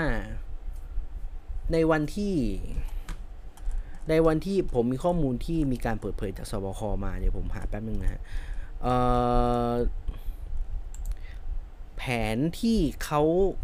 ที่สบคกลางออกมาครับผมอ่านแล้วรู้สึกว่านี่เราพร้อมจริงๆใช่ไหมนะฮะข้อมูลการเปิดประเทศอย่างปลอดภัยฮะ Smart Entry การปรับมาตรการสำหรับผู้เข้าราชอาณาจักรไทยเพื่อเตรียมแผนการเปิดประเทศครับเขาก็บอกว่ามันก็มีแบบว่าระยะนำร่องก็คือในเดือนนี้ครับระยะนำร่องคือข้อแรกฮะการปรับระยะการกักตัวหรืออยู่ในพื้นที่นำร่องการท่องเที่ยวเนี่ยนะครับก็คือปรับลดเป็น70หรือ14วันนะครับปรับลด10อย่างน้อยสุดเนี่ย7วันนะครับแล้วก็กักกันในส่วนของกิจกรรมในโรงแรมได้นะครับแล้วก็เรื่องของการปรับเอาเฉพาะแบบแผนนะก็คือในส่วนของตัวนี้ก็คือจะทำการ RT-PCR 2 ครั้งนะครับแล้วก็จะทำมาตรฐานราคาค่าตรวจสำหรับพื้นที่นำร่องการท่องเที่ยวก็คือตรวจ RT-PCR ล้วนๆนะครับในช่วงนี้นะครับแล้วก็จะมีการนำร่องต่างๆนะครับ4จังหวัดณตอนนี้4จังหวัดนำร่องอยู่ผมไม่แน่ใจว่าในตัวนี้เขาไม่ได้ใส่จังหวัดมานะครับแต่ว่าน่าจะมีพวกกรุงเทพไม่มีภูเก็ตหรืออะไรพื้นที่ท่องเที่ยวหลักนะครับคราวนี้เนี่ยผมให้โฟกัสระยะที่1ที่สบคเปิดเผยออกมานะครับระยะที่1ก็คือเดือนหน้ารัฐบาลบอกว่าก็จะคงไว้ในเรื่องของการปรับระยะเวลาการกักตัวนะครับก็ยังเป็นในช่วง 7-14 วันเหมือนเดิมนะครับส่วนการตรวจหาเชื้อกลายเป็นว่าไอ้ตัวนี้สำคัญนะฮะการตรวจหาเชื้อจากเดิมเนี่ยที่จะใช้ RT-PCR 2 ครั้งจะใช้การตรวจ RT-PCR ครั้งเดียวแล้วครั้งที่2ตรวจ ATK ครับผมก็คืออาจจะไม่รู้สิอันนี้แต่ว่าก็คือเอาง่ายว่าโอเคแหละว่าตรวจ RT-PCR รอบเดียวเพื่อลดอันนี้แต่ถามว่ามันเพียงพอต่อการจะควบคุมได้หรือเปล่าเพราะว่าถ้าสมมติว่ามันเกิดการตรวจครั้งที่2แล้วมันมีเชื้อน้อยแล้ว ATK ไม่เจอเนี่ยอันนี้ก็น่าเป็นข้อน่ากังวลนะฮะฉะนั้นไอ้กระบวนการ RT-PCR เนี่ยก็ยังต้องสำคัญอยู่ถึงแม้ว่าผลการทดสอบมันจะออกช้ากว่า ATK อยู่เป็นหลายชั่วโมงหรือว่าเป็นจำนวนวันก็มีฮะแต่ว่าก็เป็นสิ่งที่เราก็อย่ามองข้ามในเรื่องนี้สักทีเดียวนะครับส่วนจังหวัดนำร่องนะครับก็จะเป็น15จังหวัดรวมเป็น17นะครับก็จำหนักจังหวัดประเทศที่นำร่องเนี่ยก็คือ10ประเทศด้วยกันนะครับคราวนี้ระยะแรกก็คือเดือนหน้าระยะที่2เนี่ยนะฮะก็คือเดือนธันวาคมก็จะน่าจะยกเลิกการกักตัวนะครับคือเขาตัดคำว่ากักตัวออกจากโรงแรมเอาไปเลยครับแล้วก็ลดระยะเวลากักตัวเนี่ยฮะลดการกักตัวเนี่ยนะฮะก็คือจะไม่มี14วันจะเหลือ5 70เท่านั้นนะฮะแล้วก็จะ RT-PCR ครั้งเดียวไม่มี2ครั้งนะครับแล้วก็เพิ่มอีก10ประเทศนะครับแล้วก็เพิ่มจำนวนนำพื้นที่นำร่องส่วนระยะที่3เนี่ยนะจะเริ่มปีหน้าก็คือจะ จะพิจารณาการปรับลดวันหรือกักตัวไม่ได้รับวัคซีนนะครับหรือเป็นการปรับไว้เพื่อคุมสังเกตคราวนี้การตรวจจากเดิมที่ RT-PCR รอบเดียวนะครับว่าแย่แล้วนะตรวจ RT-PCR หรือ ATK หนึ่งครั้งมีคำว่าหรือ ATK ฮะก็คือจะไม่ตรวจ RT-PCR เลยก็คือถ้าสมมติว่าในหน้าเวลานั้นเนี่ยอยากจะตรวจ ATK ก็ตรวจ ATK เลยซึ่งคำถามคืออ้าวทำไมถึงปรับจะมาใช้การตรวจ ATK ล่ะนั่นสิใช่ไหมฉะนั้นเรื่องนี้เนี่ยแน่นอนว่าอยากให้ทุกคนบอกว่าการผ่อนคลายการเข้มงวดโอเคการเข้มงวดดีแต่ว่าผมไม่เชื่อว่าการเปิดประเทศที่ดีควรจะต้องคงในเรื่องของการตรวจ RT-PCR ไว้ครับไม่ว่าจะคืออาจจะตรวจ2ครั้งหรือ1ครั้งก็ได้แต่ว่าควรจะต้องใช้ RT-PCR ในการตรวจทุกครั้งครับผมไม่เห็นด้วยกับการที่การสกรีนคนนอกประเทศแล้วใช้การตรวจ ATK เพราะว่า ATK ที่ทุกคนทราบว่ามันมี error มันมีค่า error สูงกว่าความแม่นยำที่น้อยกว่า RT-PCR ถ้าคุณอยากต้องการสกรีนเชื้อแล้วก็ป้องกันการนำเชื้อสมมติว่าถ้าสมมติว่าคุณเอาสายพันธุ์ใหม่เข้ามายุ่งเลยนะครับสมมุติซึ่งตอนนี้มันยังไม่เกิดขึ้นหรอกแต่ว่าถ้ามันเกิดเหตุการณ์ที่ว่ามันมีการกลายพันธุ์ของเชื้อเกิดขึ้นเนี่ยนี่คือสิ่งที่น่ากังวลนะครับในส่วนของการเปิดประเทศฉะนั้นผมก็ยังมองว่าการใช้ RT-PCR ยังสำคัญอยู่ซึ่งก็เป็นประเด็นที่รัฐบาลจะต้องไปพิจารณารวมถึงสาธารณสุขต้องไปพิจารณาครับว่าการที่การตรวจ RT-PCR การลดการตรวจ RT-PCR เป็น ATK เนี่ยนั้นเหมาะสมหรือเพียงพอหรือไม่ซึ่งโดยส่วนตัวผมแล้วผมไม่ค่อยเห็นด้วยกับเรื่องนี้เท่าไหร่แล้วก็ถ้าคุณบอกว่าคุณจะลด RT-PCR เพราะว่าลดจะต้องลด capacity ของการตรวจลงเพราะแน่นอนว่าผมเชื่อว่าลิมิตจำนวนข้อจำนวนจำกัดที่ประเทศไทยตรวจ RT-PCR ได้เนี่ยมันค่อนข้างต่ำฉะนั้นการลด RT-PCR ลงแล้วตรวจ ATK เนี่ยผมก็ไม่เห็นด้วยเพราะว่ามันกลายไปว่าโอกาสที่จะมีเชื้อจากต่างประเทศเข้ามาหลุดมาก็คือมันมีแน่ๆแหละแต่ถามว่ามันก็ต้องคุมหรือเปล่ากับการที่คุณจะต้องคุมเรื่องของคุมในเรื่องของ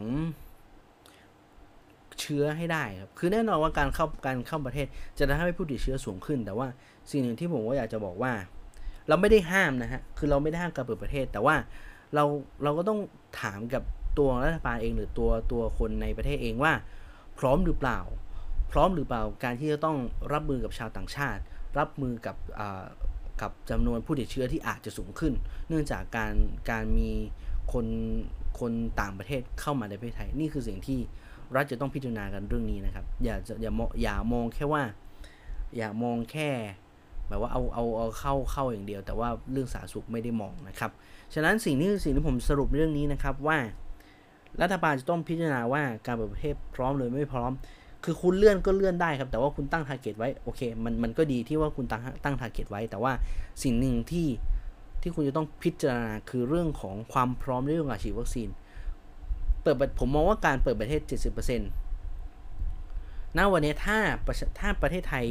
ยังฉีดวัคซีน2เข็มเอาย้ำว่า2เข็มนะฮะ2เข็มไม่ครบ 70% ของคนทั้งประเทศเนี่ยนะฮะก็อย่าแต่ว่าการเปิดประเทศเนี่ยก็จะเป็นจังหวัดเป็นพื้นที่นำร่องอันนี้เข้าใจแต่ว่าผมก็รู้สึกว่าสิ่งหนึ่งที่เราจะต้องคำนึงกันเรื่องของจำนวนการฉีดวัคซีนของคนในต่างประเทศครับว่ามีจำนวนเท่าไหร่มีจำนวนเกินในแต่ละจังหวัดในแต่ละพื้นที่เนี่ยเกิน 70% หรือไม่ถ้าไม่ถึงก็อย่าเพิ่งเปิดผมมองว่ามันจะช่วยมันจะไม่ได้มันจะเป็นการซ้ำเติมมันจะเป็นการเพิ่มการระบาดหรือเปล่าอันนี้แล้วแต่จะพิจารณานะครับเรื่องที่2คือการตรวจเราต้องคงมาตรการการตรวจด้วยรูปแบบ RT-PCR เหมือนเดิมนะครับ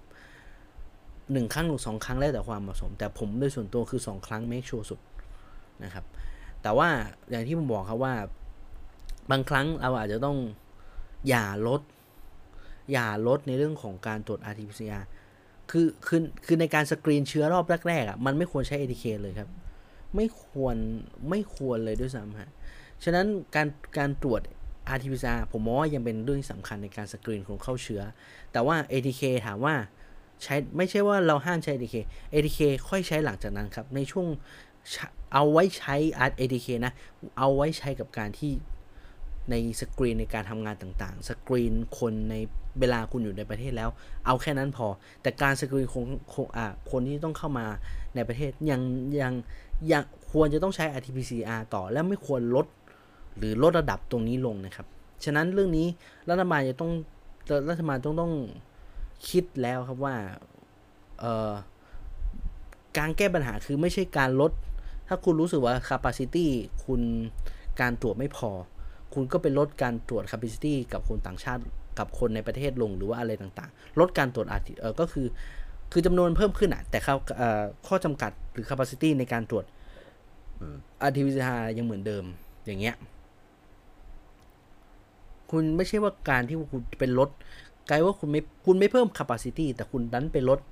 ลดจำนวนการตรวจซึ่งมันไม่ถูกต้องนะครับซึ่งมันไม่ถูกต้องฉะนั้นถ้าคุณบอกว่าคุณเพิ่มในส่วนของประชากรในการตรวจที่เพิ่มมากขึ้นสิ่งที่คุณจะต้องเพิ่มตามคือเพิ่มเทคนิค RT-PCR ให้มากขึ้นนี่คือสิ่งที่รัฐบาลจะต้องทำไม่ใช่ว่าการที่จะต้องแบบลดจำนวนลงซึ่งผมไม่ค่อยเห็นด้วยในประมาณนี้นะครับแน่นอนฮะเรื่องของทุกอย่างการประเทศส่วนเนี่ยผมก็เห็นด้วยกับชาวเน็ตหลายคนที่บอกว่าการเปิดประเทศนั้นก็ต้องเห็นความสำคัญถึงเรื่องของเด็กๆในประเทศด้วยซึ่งยังไม่ได้การเปิดเทอมฉะนั้นเรื่องนี้รัฐบาลควรมองเห็นความสำคัญตรงนี้ก่อนหรือเปล่าอันนี้ก็เป็นเรื่องที่ฝากไปทางรัฐบาลนะฮะว่าต้องพิจารณาเรื่องนี้อย่างถี่ถ้วนนะครับอย่าคิดว่าเปิดประเทศแล้วฟื้นเศรษฐกิจไม่ใช่ภูเก็ตแซนด์บ็อกซ์มีบทเรียนให้เห็นแล้วว่าเป็นอย่างไรนะฮะฉะนั้นเรื่องนี้การเปิดประเทศก็เป็นเรื่องที่จะต้องพิจารณาอย่างถี่ถ้วนครับส่วนที่มันมีอีกประเด็นหนึ่งนะอาจจะไม่ได้เกี่ยวกับเรื่องของสาธารณสุขหรือว่าเรื่องของวิทยาศาสตร์เท่าไหร่แต่ว่าเรื่องของการรัฐมนตรีว่าการท่องเที่ยวและกีฬาพูดถึงเรื่องของการที่จะเปิดประเทศแล้วก็จะมีการเชิญในส่วนของศิลปินต่างๆที่เข้ามาอย่างร้องลิซ่าอย่างเงี้ยฮะน้องสมมุตินะร้องลิซ่าหรือว่านักโอเปร่านะครับท่านหนึ่งซึ่งแน่นอนแหละว่าด้วยลงแล้วบอกว่าจะจ้างด้วยเงินลงทุน200ล้านบาทคำถามคืออะไรผมก็ปีให้วิจารณ์เลยฮะเรื่องตัวเลขเนี่ยคือมันไม่ควรคือณเวลาเนี้ยถ้าคุณบอกคุณจะจ้างฟื้นการท่องเที่ยวคุณก็เอาเชิญศิลปินในประเทศมาสิคือผมเห็นคอมเมนต์นึงแล้วผมชอบมากเพราะว่าเขาบอกว่านี่คือสิ่งที่และโมเดลท่องเที่ยวต้องสนับสนุนก็คือคนกลางคืนนักร้องต่างๆซึ่งไม่ได้ออกงานมาเป็นปีแล้วครับเพราะว่าเรื่องของโควิดแต่กลายว่าพอมันมีงานหรือมีการอัปเดตขึ้นมาเนี่ยมีงานขึ้นมากลับกลายว่าคุณเลือกศิลปินที่คือเอาจริงเขาก็ติดลมบนแล้วอะนะครับแต่อันนี้ต้องบอกผมไม่ได้บูลหรือว่าไม่ควรอลิซามันไม่ใช่แต่ว่าด้วยสถานการณ์ประมาณนี้คุณต้องเห็นความสำคัญของคนในศิลปินในประเทศก่อนหรือไม่อันนี้ผมก็ไม่รู้ฮะแต่ว่านี่คือสิ่งที่รัฐบาลจะต้องเห็นความสำคัญของคนกลางคืนหรือว่านักร้องนักศิลปินที่อยู่ในประเทศไทยด้วยนะครับอย่ามองแค่ว่าแบบเอาใช้เงินลงทุนอะไรต่างๆนะครับผมลืมบอกฮะหลายคนกังวลว่าพอรับนักท่องเที่ยวแบบนี้เนี่ยสถานการณ์มันจะลำบากตัวเลขผู้ติดเชื้อจะสูงขึ้นหรือไม่สูงขึ้นแน่ๆครับโอกาสการผู้ติดเชื้อสูงขึ้นมีแน่ๆถ้าเราเปิดประเทศนะครับแต่สิ่งหนึ่งที่ผมอยากจะบอกกับคุณผู้ฟังก็คือเรื่องของการดูหลังจากนี้ครับหลังจากนี้ผมมองว่าการดูตัวเลขคือในวันที่ถ้าคุณฉีดวัคซีนกันไปเรื่อยๆแล้วสิ่งที่อยากให้ทุกคนดูก็คือเรื่องของจำนวนผู้ป่วยที่นอนรักษาโรงพยาบาลครับผมมองว่าเรื่องนี้สำคัญแล้วเรื่องนี้เราไม่ควรจะมองข้ามเลยครับเพราะว่าหลายคนจะบอกว่าเฮ้ยพี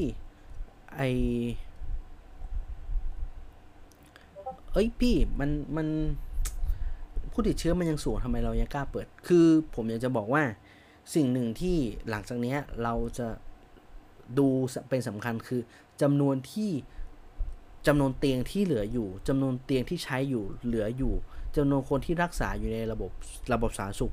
ที่เป็นในระบบที่รักษาแบบเป็นผู้ป่วยหนักครับเพราะคนป่วยหนักส่งผลต่อในส่วนของจำนวนเตียงที่ว่างอยู่โดยชัดเจนคือเอาง่ายๆว่ากลุ่มคนทั่วไปที่ป่วยแบบป่วยนิดหน่อยอ่ะสามารถโฮมไอโซเลชันได้เหมือนว่าคือนอนพลีกายอยู่ที่บ้านน่ะนั่นเพียงพอแล้วซึ่งมันไม่ได้ส่งผลกระทบต่อเตียงฉะนั้นการติดโควิดของเขาก็เป็นการติดโควิดที่มันไม่ได้เปลืองพื้นที่ในส่วนของเตียงสำหรับผู้ป่วยหนักฉะนั้นสิ่งที่อยากให้ทุกคนมองว่าจำนวนผู้ติดเชื้อเป็นเท่าไหร่ก็ได้แต่สิ่งนึงอยากจะให้มองว่านี่คือสิ่งที่เราพร้อมแล้วก็คือจำนวนเตียงถ้าคุณเปิดประเทศแล้วหรือคุณผ่อนคลายมาตรการอะไรต่างๆแล้วเนี่ยคนติดเชื้อเพิ่มขึ้นอาจจะเพิ่มขึ้นพอสมนิดหน่อยหรือพอสมควรแต่ถ้าคุณมาดูข้อมูลที่เป็นจำนวนการเสียชีวิตหรือการรักษาในโรงพยาบาลเป็นหรือว่าใช้ท่อช่วยเครื่องช่วยหายใจเนี่ยนะฮะมีจำนวนที่ไม่ได้เพิ่มขึ้นตามนั่นก็เป็นสิ่งที่ผมมองว่าถือว่าเป็นสิ่งที่ยอมรับได้แล้วก็เป็นสิ่งที่ควรจะต้องเปิดประเทศคือสามารถเปิดประเทศได้พูดอย่างนี้ดีกว่านะครับฉะนั้นวัคซีนผมก็เลยบอกว่าการที่มันในหลายประเทศมันเป็นโมเดลแบบนี้การจะทำให้ zero strategies ณเวลานี้ในประเทศไทยแบบนี้ในทั่วโลกมันไม่เกิดขึ้นอีกต่อไปแล้วครับหลายประเทศอย่างนิวซีแลนด์ที่เขาใช้กฎเรื่องของ zero strategy คือ zero strategy คือจำนวนผู้ติดเชื้อเป็นศูนย์นะครับไอ้ตัวนี้ลืมไปได้เลยครับไอ้จำนวนผู้ติดเชื้อเป็นศูนย์ไม่ต้องพูดคุยกันแล้วครับฉะนั้นสิ่งหนึ่งที่ผมมองว่าสิ่งที่คุณจะต้องดูข้อมูลที่เป็นสำคัญมากกว่าในเรื่องของให้มองความสำคัญของจำนวนผู้ป่วยจริงๆผู้ป่วยต้องผู้ป่วยอาการหนักแล้วก็ผู้เสียชีวิตตัวนั้นดูให้ความสำคัญกับตรงนั้นส่วนผู้ติดเชื้อจะเยอะจะน้อยจะมากขึ้นกว่าเดิมเท่าไหร่แต่ถ้าผู้ติดเชื้อไม่ถ้าผู้ตายผู้เสียชีวิตไม่ได้เพิ่มตามมากจนน่ากลัวผมเชื่อว่าการเปิดประเทศถือว่ายังพร้อมถือว่าเรายังสามารถระบบสาธารณสุขของบ้านเรายังพร้อมรับมือฉะนั้นนี่คือสิ่งที่เราจะต้องมองกันครับว่าต้องมองหลังจากนี้ต้องมอง target คนละอย่างละอย่ามองเฉพาะแค่ว่าจำนวนผู้ติดเชื้อนี่คือสิ่งที่ผมอยากจะสื่อนะฮะว่าหลังจากนี้เนี่ยผู้ติดเชื้อตัวเลขผู้ติดเชื้อเป็นสิ่งที่ผมมองว่าในวันที่เราฉีดวัคซีนกันเยอะแล้วเนี่ยเรื่องนี้ไม่ใช่เป็นประเด็นที่สำคัญอีกต่อไปแล้วนะครับฉะนั้นอยากให้ได้ทำความเข้าใจกันตรงนี้ว่าในส่วนของการเปิดประเทศนั้นก็ต้องมองกันตรงนี้นะครับมองกันในประเด็นนี้นะครับนี่คือในเรื่องของการเปิดประเทศต้องตามดูต่อไปว่าในวันที่1พฤศจิกายนจะเปิดประเทศได้ตามที่ทางนายกรัฐมนตรีได้สั่งการหรือว่าบอกกล่าวกับประชาชนได้หรือไม่อันนี้ต้องติดตามนะครับในส่วนของการเปิดประเทศมาประเด็นสุดท้ายนะฮะประเด็นท้ายๆสำหรับเอพิโซดนี้นะฮะพักเบรกแป๊บนะฮะผ่อนคลายเนื้อหาสัปดาห์นี้มันค่อนข้างจะแบบโหดๆไม่โหดหรอกแต่ว่าก็โหดแหละมันโหดทุกคือจริงๆบอกคุณบอกอย่าให้พูดเรื่องชิวๆมันพูดเรื่องชิวๆไม่ค่อยได้วะคือเรื่องชิวๆบางทีมันก็โหดครับนะมาประเด็นสุดท้ายครับในสัปดาห์ที่ผ่านมานะครับสัปดาห์ที่ผ่านมามีประเด็นสำคัญเรื่องของ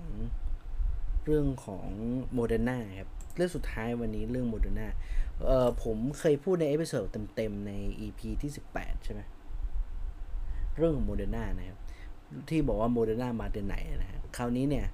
มีความคืบหน้าล่าสุดเกี่ยวกับ Moderna ล็อตแรกที่เราจองกันไปซึ่งก็โอ้โหรออยู่ปากอ่าวฮะว่ามันจะมาเมื่อไหร่นะครับคราวนี้เนี่ยก็มีความคืบหน้าล่าสุดในช่วงของการแถลงข่าวทางฝั่งการแถลงข่าวของทางส่วนของโรงพยาบาลใช่ไหมของไม่ใช่สิ ของหลายส่วนที่คุยเรื่องนี้ครับก็คือเมื่อวันที่14ที่ผ่านมาวันไหนวะวันศุกร์วันพฤหัสที่ผ่านมาครับก็มีการประชุมกันนะครับโดยทางนายแพทย์วิบูลย์ ด่านไพบูลย์นะฮะผู้อำนวยการขององค์การเภสัชกรรมนะฮะรวมไปถึงทางนายแพทย์เฉลิมหานพานิชนะฮะนายกสมาคมโรงพยาบาลเอกชนนะฮะแพทย์หญิงศิริกุลเมธีรังสรรค์นะครับรองผู้อำนวยการองค์การเภสัชแล้วก็แพทย์เภสัชกรหญิงสุนยนากิจจากเกษตรไพศาลผู้จัดการธุรกิจบริษัทซัดพีเทอราพิวติกส์ของซิลิคฟาร์มาประเทศไทยนะก็แถลงข่าวเรื่องนี้โอ้โหถือว่าเป็นการแถลงข่าวครั้งแรกๆเลยที่ครบองค์ขนาดนี้เพราะปกตินี่ก็มีสื่อModerna หรือซิลิคฟาร์มาหรืออพ.เองสื่อสารกันแค่แบบกระดาษแผ่นเดียวฮะไม่เคยมีการแถลงข่าวกันเป็นจริงเป็นจังเท่าไหร่นะครับคราวนี้เนี่ยนะฮะก็คือมีการพูดถึงนะครับในเรื่องนี้ฮะซึ่งทางนายแพทย์วิทูลเนี่ยนะฮะบอกว่าทางองค์การเภสัชเนี่ยนะฮะร่วมกับทางโรงพยาบาลเอกชนนะฮะทำสัญญาซื้อวัคซีนโมเดอร์นานะฮะกับซิลิฟาร์มานะฮะตั้งแต่ลงนามตั้งแต่เดือนกรกฎาคมที่ทุกคนทราบกันนะครับเขาบอกว่าเนี่ยเราคุยกันทุกวันนะฮะคือหากมีความคืบหน้าแล้วก็ชี้แจงกับประชาชนทันทีแต่ที่ผ่านมามีความล่าช้าหรือไม่ได้อัปเดตข้อมูลยืนยันว่าเราไม่ได้นิ่งนอนใจ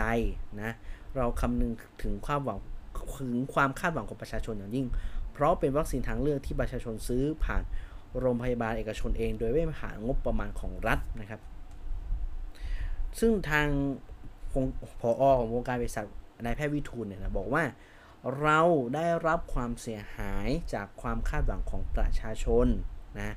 เดิมทีกำหนดการส่งมอบวัคซีนในเดือนตุลาคมแต่มีข้อติดขัดนะครับซึ่งเราต้องออกมาพูดความจริงเบื้องต้นทราบว่าทางซิลิค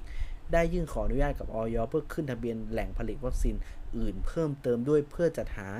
วัคซีนแหล่งผลิตอื่นเข้ามานะครับทางบอกว่าอพ.ไม่ได้นิ่งนอนใจเราต้องดูสัญญาที่ทำกับบริษัทซิลิคเป็นหลักหากการส่งมอบล่าช้าเกินกำหนดต้องดูว่าผิดสัญญาหรือไม่ในทางกฎหมายเราได้เตรียมหาทางออกในกรณีที่มีการละเมิดสัญญาซึ่งก็จะมีการหารือกับนายกสมาคมโรงพยาบาลเอกชนแต่เราคาดหวังว่าไม่เป็นเช่นนั้นเราพยายามเร่งรัดทำให้ดีที่สุดนะครับ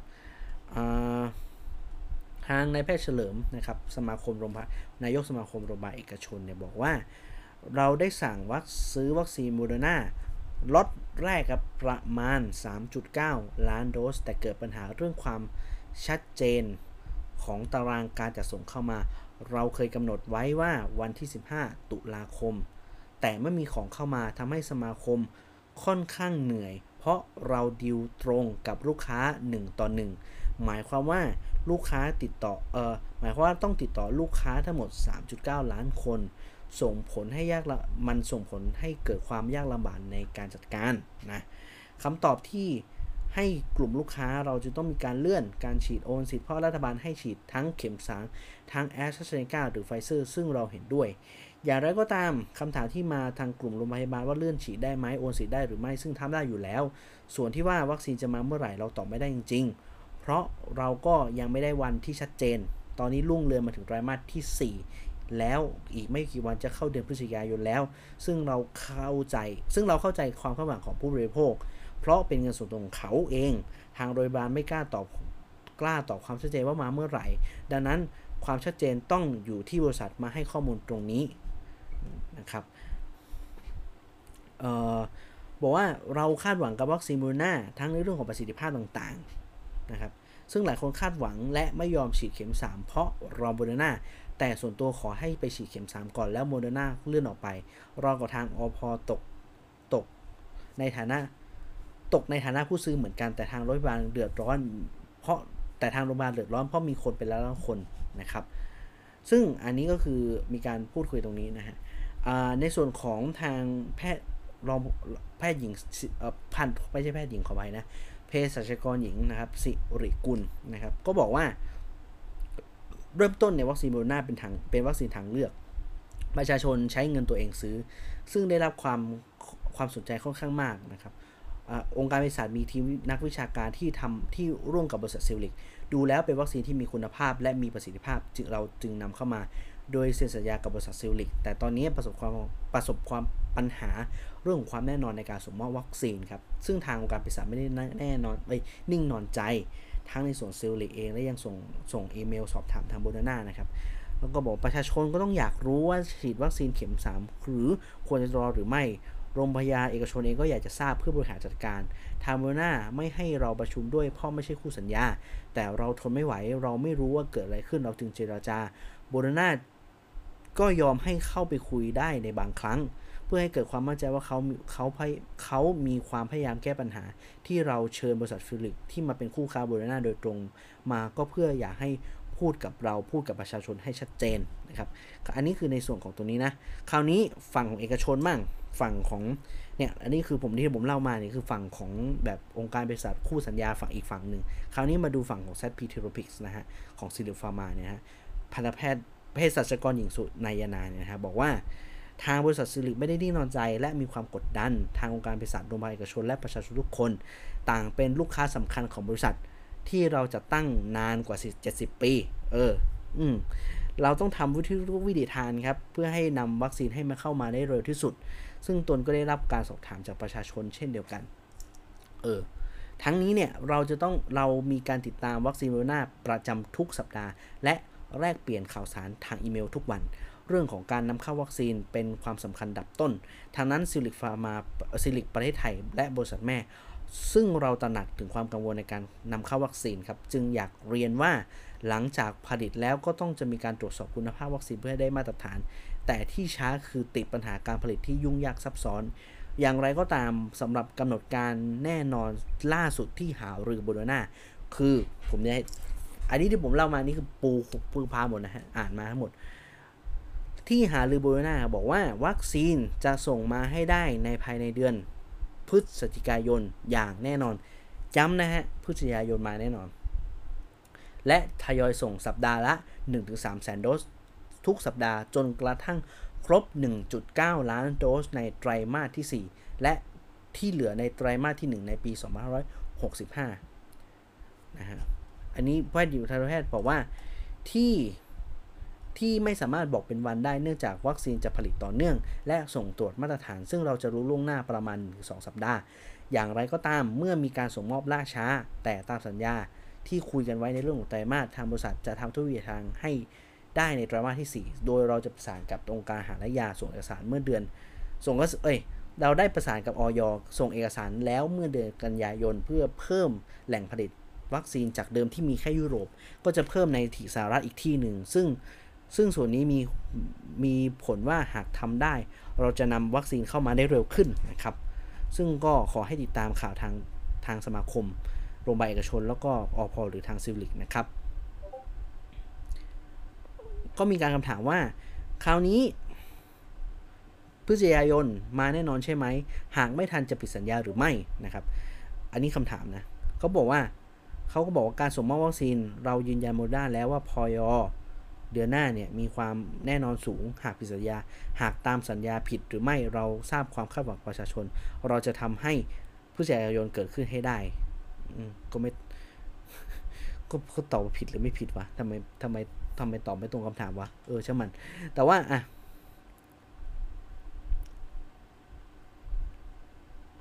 บอกว่าอย่างที่ติดตามModernaเราจะมาในช่วงเดือนพฤศจิกายนแต่ตอบไม่ได้ว่าจะมากลางเดือนหรือปลายเดือนเพราะเวลายังตอบไม่ได้ชัดเจนส่วนประชาชนจะได้ฉีดเมื่อไหร่นั้นเมื่อวัคซีนมาถึงจะให้กรมวิทยาศาสตร์ทางการแพทย์ใช้เวลาตรวจ 3-5 วันจากนั้นจะส่งให้ทางโรงพยาบาลเอกชนนะครับคราวนี้ประเด็นสำคัญที่ทุกคนอยากรู้ฮะว่าในเมื่อดิฉันซื้อวัคซีนไปแล้วฮะแต่ว่าฉันรับเข็ม3แล้วฉันอยากจะคืนเงินได้หรือไม่คำตอบเป็นแบบนี้ครับว่า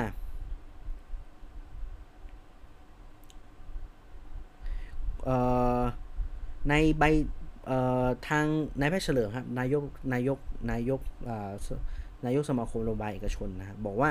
ช่วงต้นที่ประชุมกับสมาคมในใบจองจะเห็นว่าช่วงเวลาที่ลงใบจองค่อนข้างยาวคือ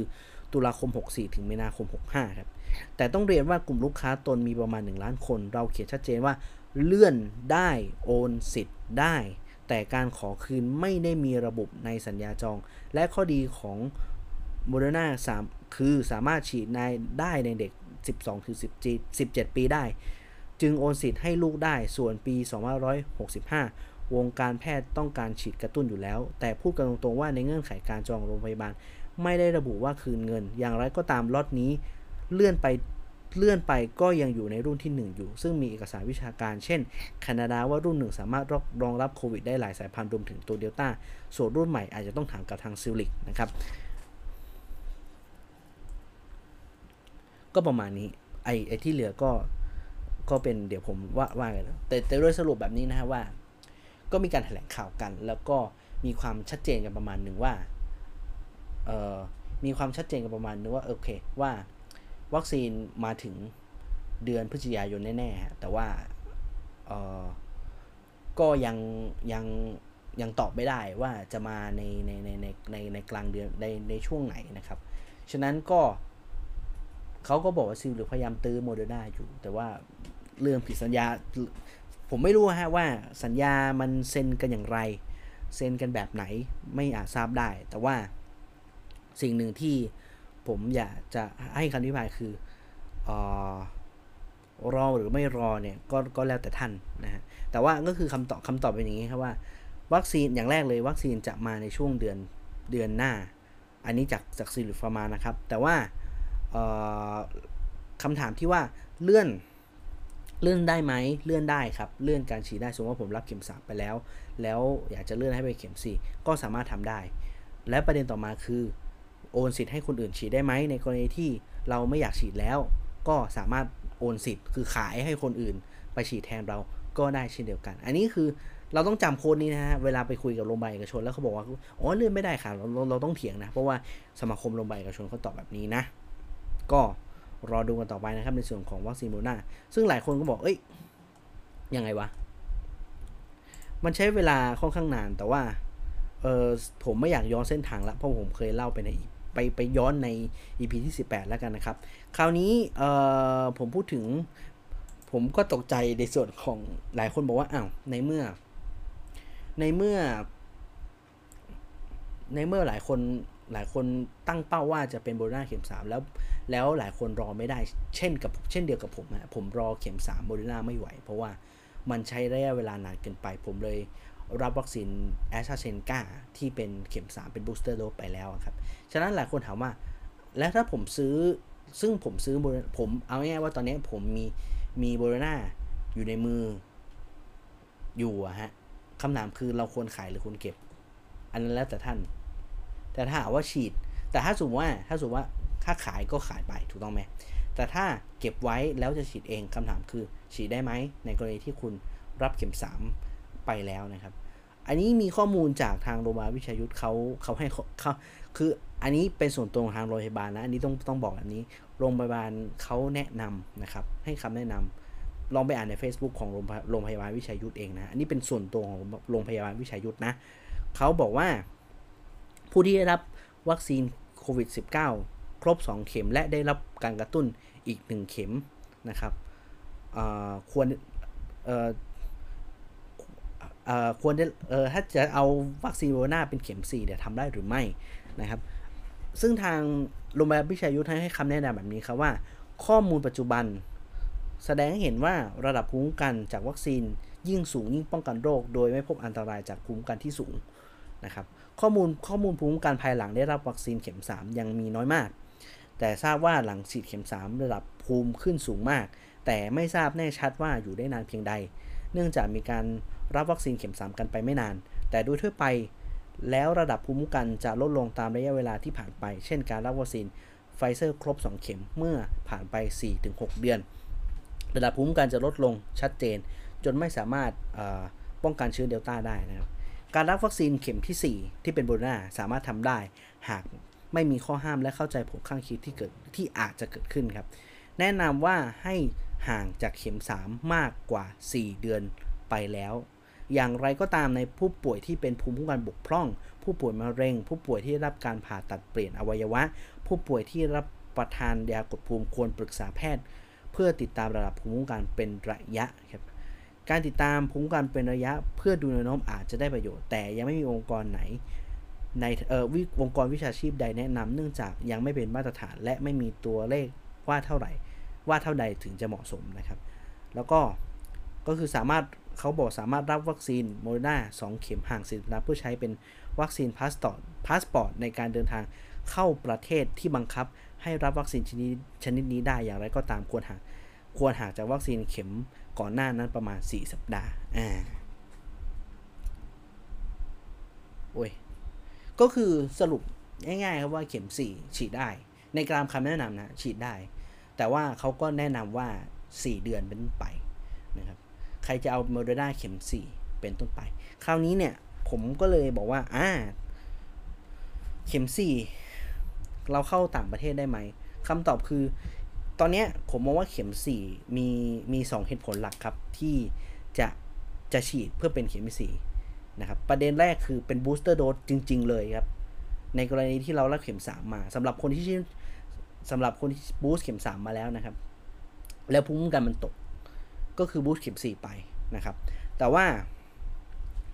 มันก็จะมีกรณีหนึ่งที่ฉีดเพื่อที่จะเว้นเพื่อที่เป็นเพื่อที่เดินทางไปต่างประเทศในที่เคสกันก็คือเพราะหลายประเทศเองรองรับการฉีดวัคซีนที่เป็นไวรัลเวกเตอร์วัคซีนสูตรไข้ที่ต่างประเทศรับรองไว้อะฮะก็คือวัคซีนที่เป็นไวรัลเวกเตอร์กับ mRNA คู่กันนะครับอันนี้เขาแนะนำซึ่งตัวนี้ก็จะสามารถเป็นวัคซีนพาสปอร์ตที่จะเดินทางไปต่างประเทศได้นะครับแต่ว่าทั้งหมดทั้งมวลเนี้ยแต่ผมก็พูดย้ำว่าในวัคซีนเข็มที่4เนี้ยข้อมูลณเวลานี้มันอาจจะยังไม่ค่อยชัดเจนเท่าไหร่ไม่ได้มีชัดเจนไม่มีหลักฐานทางวิชาการมากนักแต่ว่าผมเชื่อว่าในวันที่ทุกคนจะต้องไปฉีดอะข้อมูลทางวิชาการมันโผล่มาให้คุณดูเป็นระยะอยู่แล้วนะครับฉะนั้นก็น่าจะพอให้ทุกคนแบบว่าให้เห็นข้อมูลในเรื่องของการตัดสินใจในการว่าจะฉีดหรือไม่ฉีดหรือจะโอนสิทธิ์อย่างไรได้อีกทีหนึ่งนะครับแต่ผมเชื่อว่าถ้าใครตั้งเป้าหมายว่าอยากจะไปต่างประเทศแล้วคุณรับวัคซีนชิโนแวคไปแล้ว2เข็มนะครับผมแนะนำแล้วรับเข็ม3ไปแล้วเป็นแอสตราเซเนกาผมแนะนำว่าให้รับเข็ม4 เพราะว่าแน่นอนว่าณเวลานี้ในหลายประเทศยังไม่รองรับชิโนแวคนะครับต่อให้ฉีดชิโนแวค2เข็มนั้นไม่เพียงพอที่จะเข้าประเทศเขาฉะนั้นเรื่องนี้ก็และผมเชื่อว่าเขาไม่มีทางที่จะอนุมัติหรอกผมพูดแค่นี้เลยฉะนั้นการฉีดถ้าคุณอยากต่างประเทศการฉีดวัคซีนที่เป็นไวรัลเวกเตอร์รวมไปถึง mRNA นั้นสำคัญและอย่างน้อยเนี่ยอาจจะต้องฉีด2เข็มนะครับฉะนั้นผมโดยพูดโดยสรุปประมาณนี้เกี่ยวกับเรื่องของวัคซีนเข็มที่4อันนี้ต้องขอบคุณข้อมูลจากโรงพยาบาลวิชัยยุทธด้วยนะครับโอเคมาประเด็นน่าจะสุดท้ายจริงๆไม่ท้ายสุดฮะแต่ว่าเป็นประเด็นที่เอาจริงๆแล้วก็ต้องประเด็นเมื่อเช้าแล้วมาในจังหวะที่เตรียมทำรายการพอดีนะครับแต่ว่าเราต้องให้ความเข้าใจเรื่องโมเดอร์นากันอีกสักรอบนึงนะเมื่อสักครู่พูดถึงเรื่องของโมเดอร์นากับการที่จะต้องเหมือนกับว่าจะฉีดเป็นเข็ม3เข็ม4อะไรว่ากันไปฮะคราวนี้เนี่ยข่าวเมื่อเช้านะครับผมเปิดไอ้นั้นก่อนเรื่องของวัคซีนที่เป็นเข็มกระตุ้นครับเข็มกระตุ้นของโมเดอร์นาเหมือนกันแต่นี่คืออันนี้น่าสนใจแป๊บนึงนะฮะทำไมแอปผมค้างอ่ะโอเคในส่วนของวัคซีนเข็มกระตุ้นครับเมื่อเช้าก็มีโพสต์ของทางราชวิทยาลัยจุฬาภรณ์ครับเปิดในส่วนของวัคซีนทางเลือกที่เป็น booster dose ครับสำหรับกลุ่มองค์กรนิติบุคคลแล้วก็โรงพยาบาลนะฮะขั้นต่ำ12 คนขึ้นไปนะครับโดยรายละเอียดเนี่ยนะฮะก็มี2ยี่ห้อที่เขาจะให้จองกันนะก็คือในส่วนของวัคซีนชิโนฟาร์มนะครับ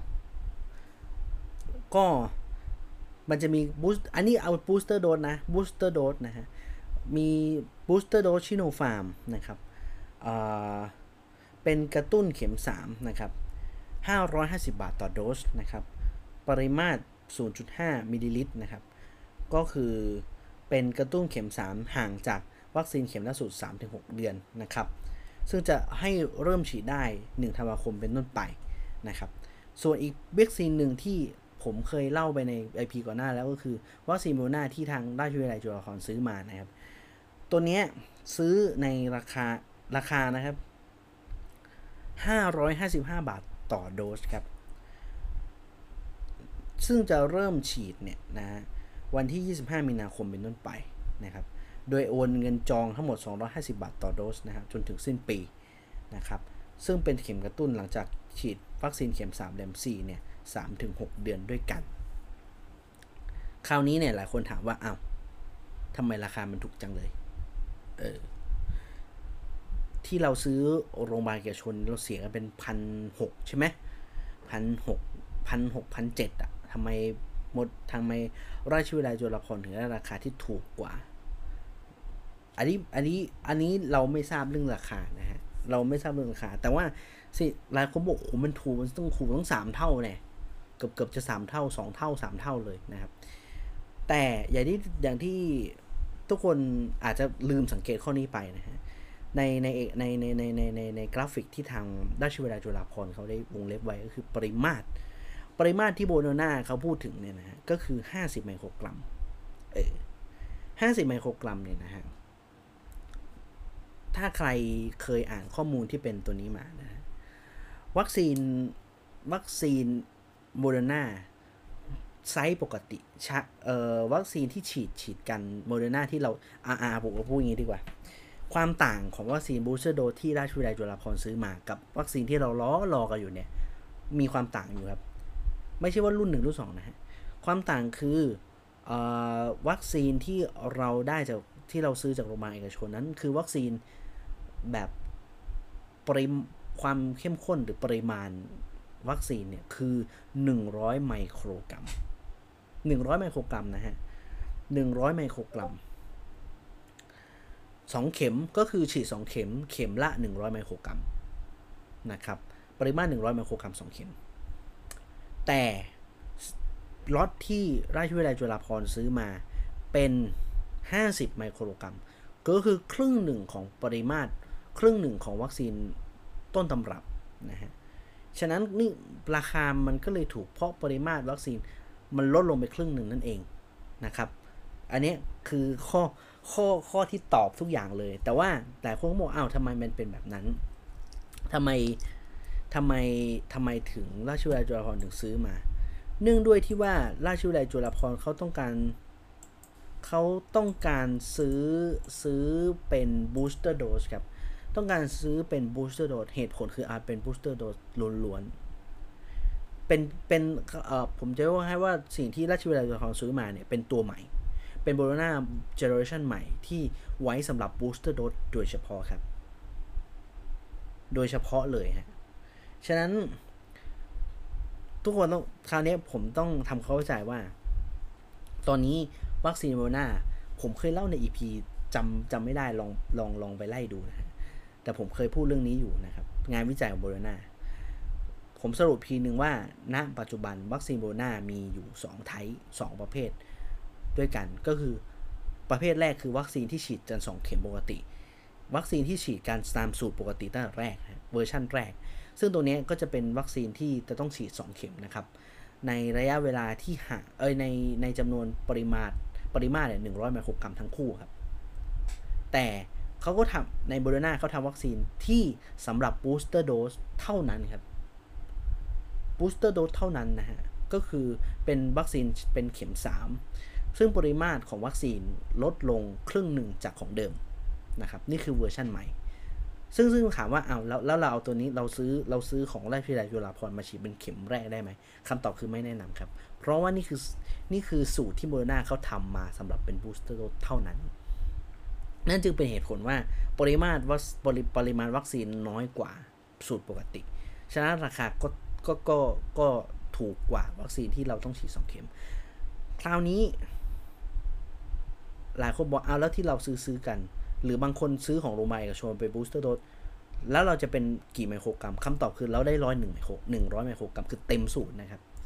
เป็น booster dose ก็ ก็ต้องแยกกันนะฮะคราวนี้คำถามคือแล้วการที่ราชวิทยาลัยจุฬาภรณ์เอามาบูสต์แบบนี้มันให้ผลหรือมันได้ให้ผลดีหรือไม่คำตอบคือตอบไม่ได้ครับคือ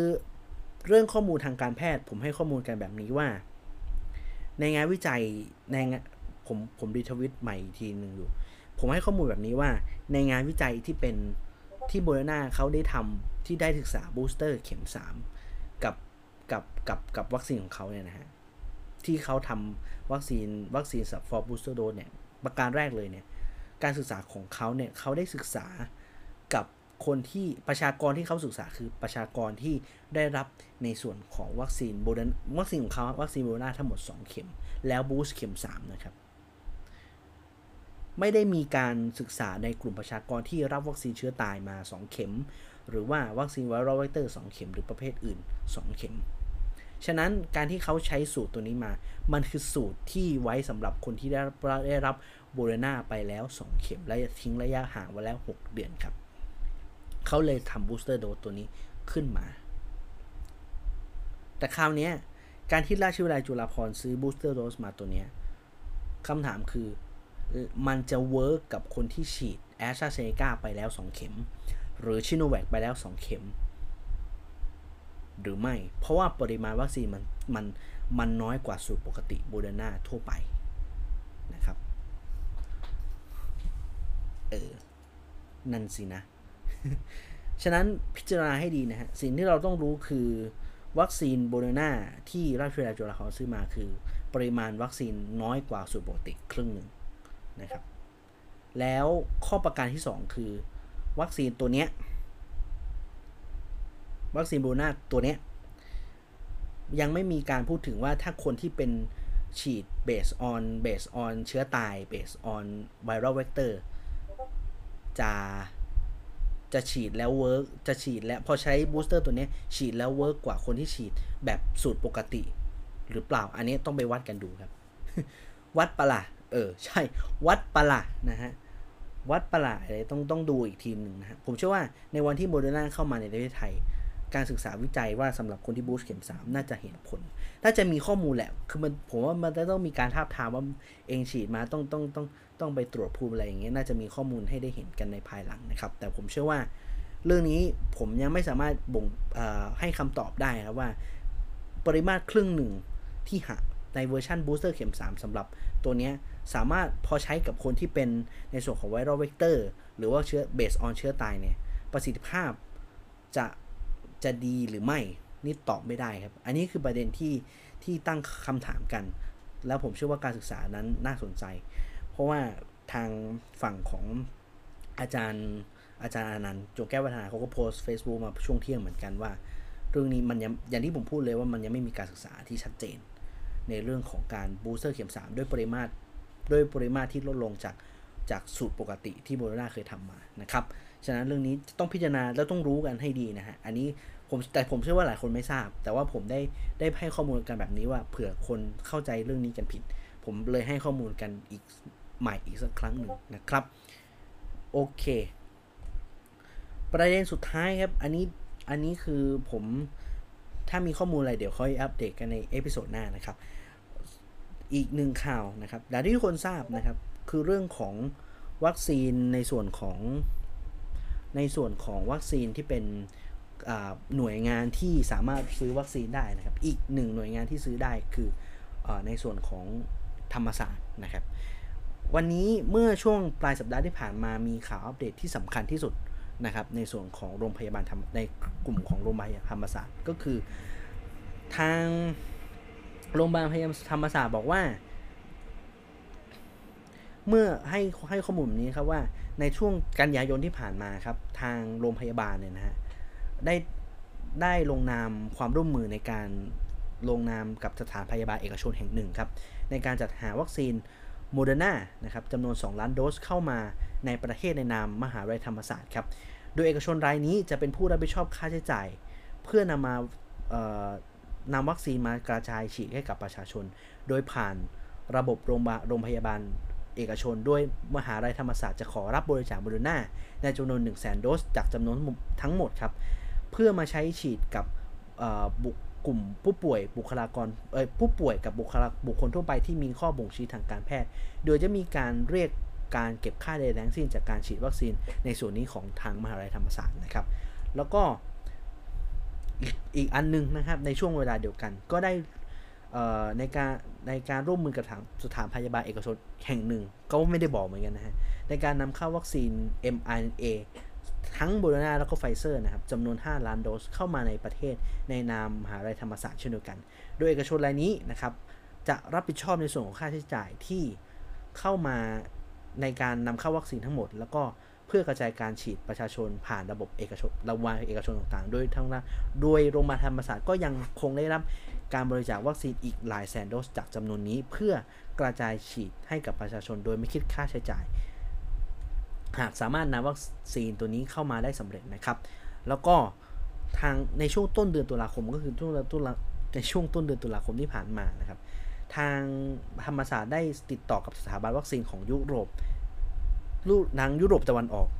ประเทศหนึ่งนะครับโดยการประสานงานของภาคเอกชนโดยการช่วยอำนวยความสะดวกของสถานทูตไทยเพื่อจะขอรับวัคซีนโมเดอร์นาในการลักษณะการบริจาคให้กับธรรมศาสตร์นะครับจำนวน 3 ล้านโดสแต่เราจะต้องรับผิดชอบในส่วนของการขนส่งโลจิสติกการดูแลควบคุมคุณภาพและการตรวจสอบคุณภาพวัคซีนทั้งหมดนะครับซึ่งคิดเป็นค่าใช้จ่ายหลาย10ล้านยูโรและในขณะนี้อยู่ระหว่างในการติดต่อประสานงานและเจรจาเรื่องค่าใช้จ่ายในการดำเนินการกับฝ่ายต่างๆที่เกี่ยวข้องอยู่นะครับซึ่งทางฝั่งของธรรมศาสตร์ได้บอกว่า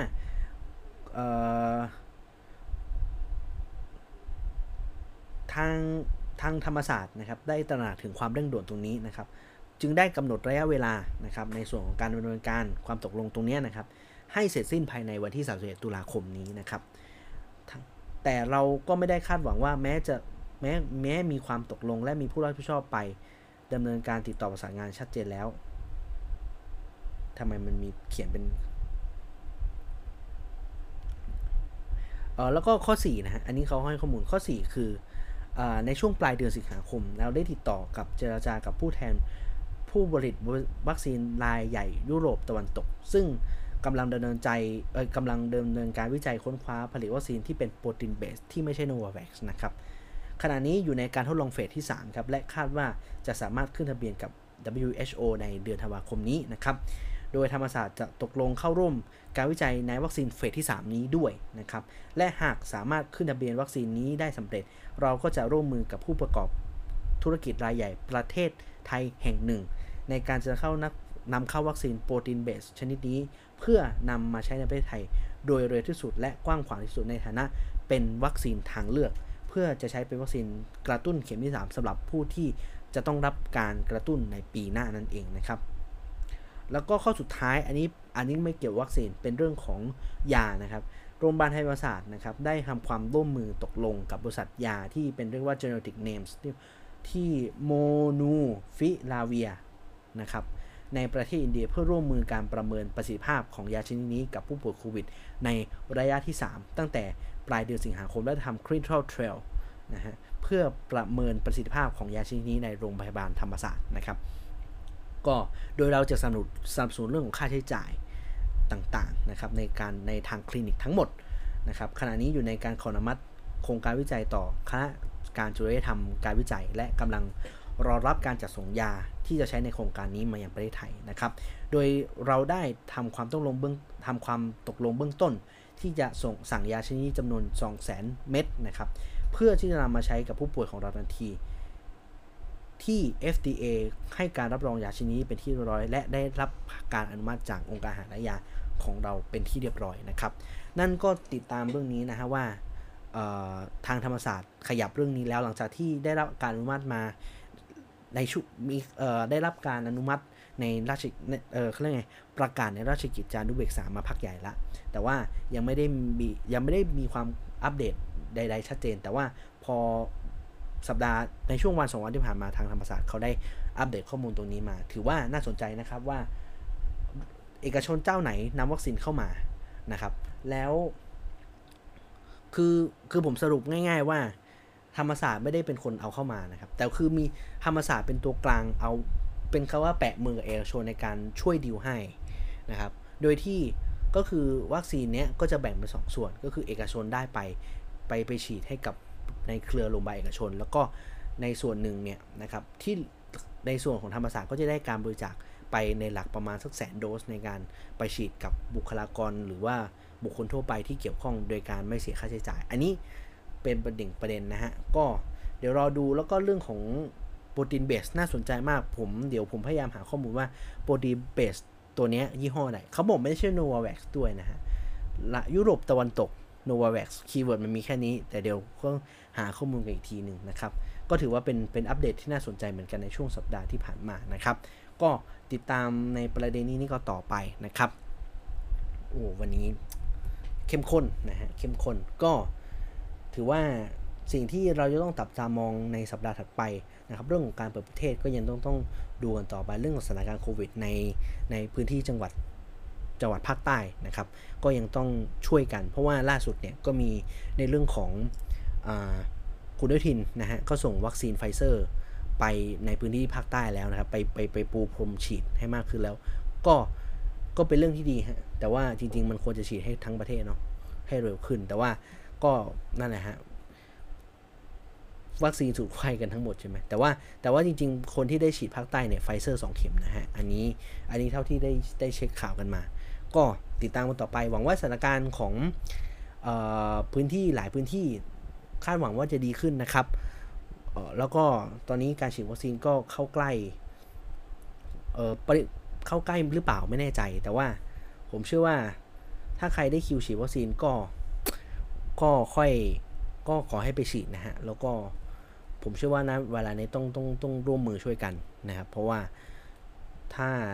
เราอยากจะให้ประเทศเราฟื้นตัวเนี่ยเราก็ต้องช่วยเหลือกันในเรื่องของการคนละไม้คนละมือในการเดินไปฉีดวัคซีนนะอันนี้ผมพูดกันตรงๆว่าฉีดวัคซีนดีกว่าไม่ฉีดนะครับพูดไม่ว่าจะเป็นวัคซีนตัวไหนเนาะณเวลานี้ประเทศเราเลือกอะไรไม่ได้ครับนอกจากฉีดหรือไม่ฉีดแค่นั้นเองนะฮะโอเค ขออภัยนะฮะวันนี้รายการยาวเหมือนวีคที่แล้วเลยนะฮะต้องขอบคุณสำหรับการติดตามในเอพิโซดนี้นะครับแล้วก็ใน EP ก่อนหน้านะครับวันนี้นะครับก็ย้ำกันอีกช่องทางการรับฟังนะฮะ4 ช่องทางหลักๆก็คือในส่วนของ anchor.fm นะครับในส่วนของ Spotify นะครับแล้วก็ Google Podcast แล้วก็ Apple Podcast นะครับรายการจะมาทุกวันเสาร์นะฮะส่วนเวลาอัพนี่แล้วแต่วีคนะครับพยายามจะมาอยู่ในเรนจ์ของวันเสาร์นี่แหละนะครับก็ไว้ติดตามไว้เจอกันใหม่ในสัปดาห์หน้านะครับขอให้ทุกคนมีความสุขในสุดสัปดาห์นี้ครับแล้วเจอกันใหม่สัปดาห์หน้าวันนี้ลาไปก่อนครับสวัสดีครับ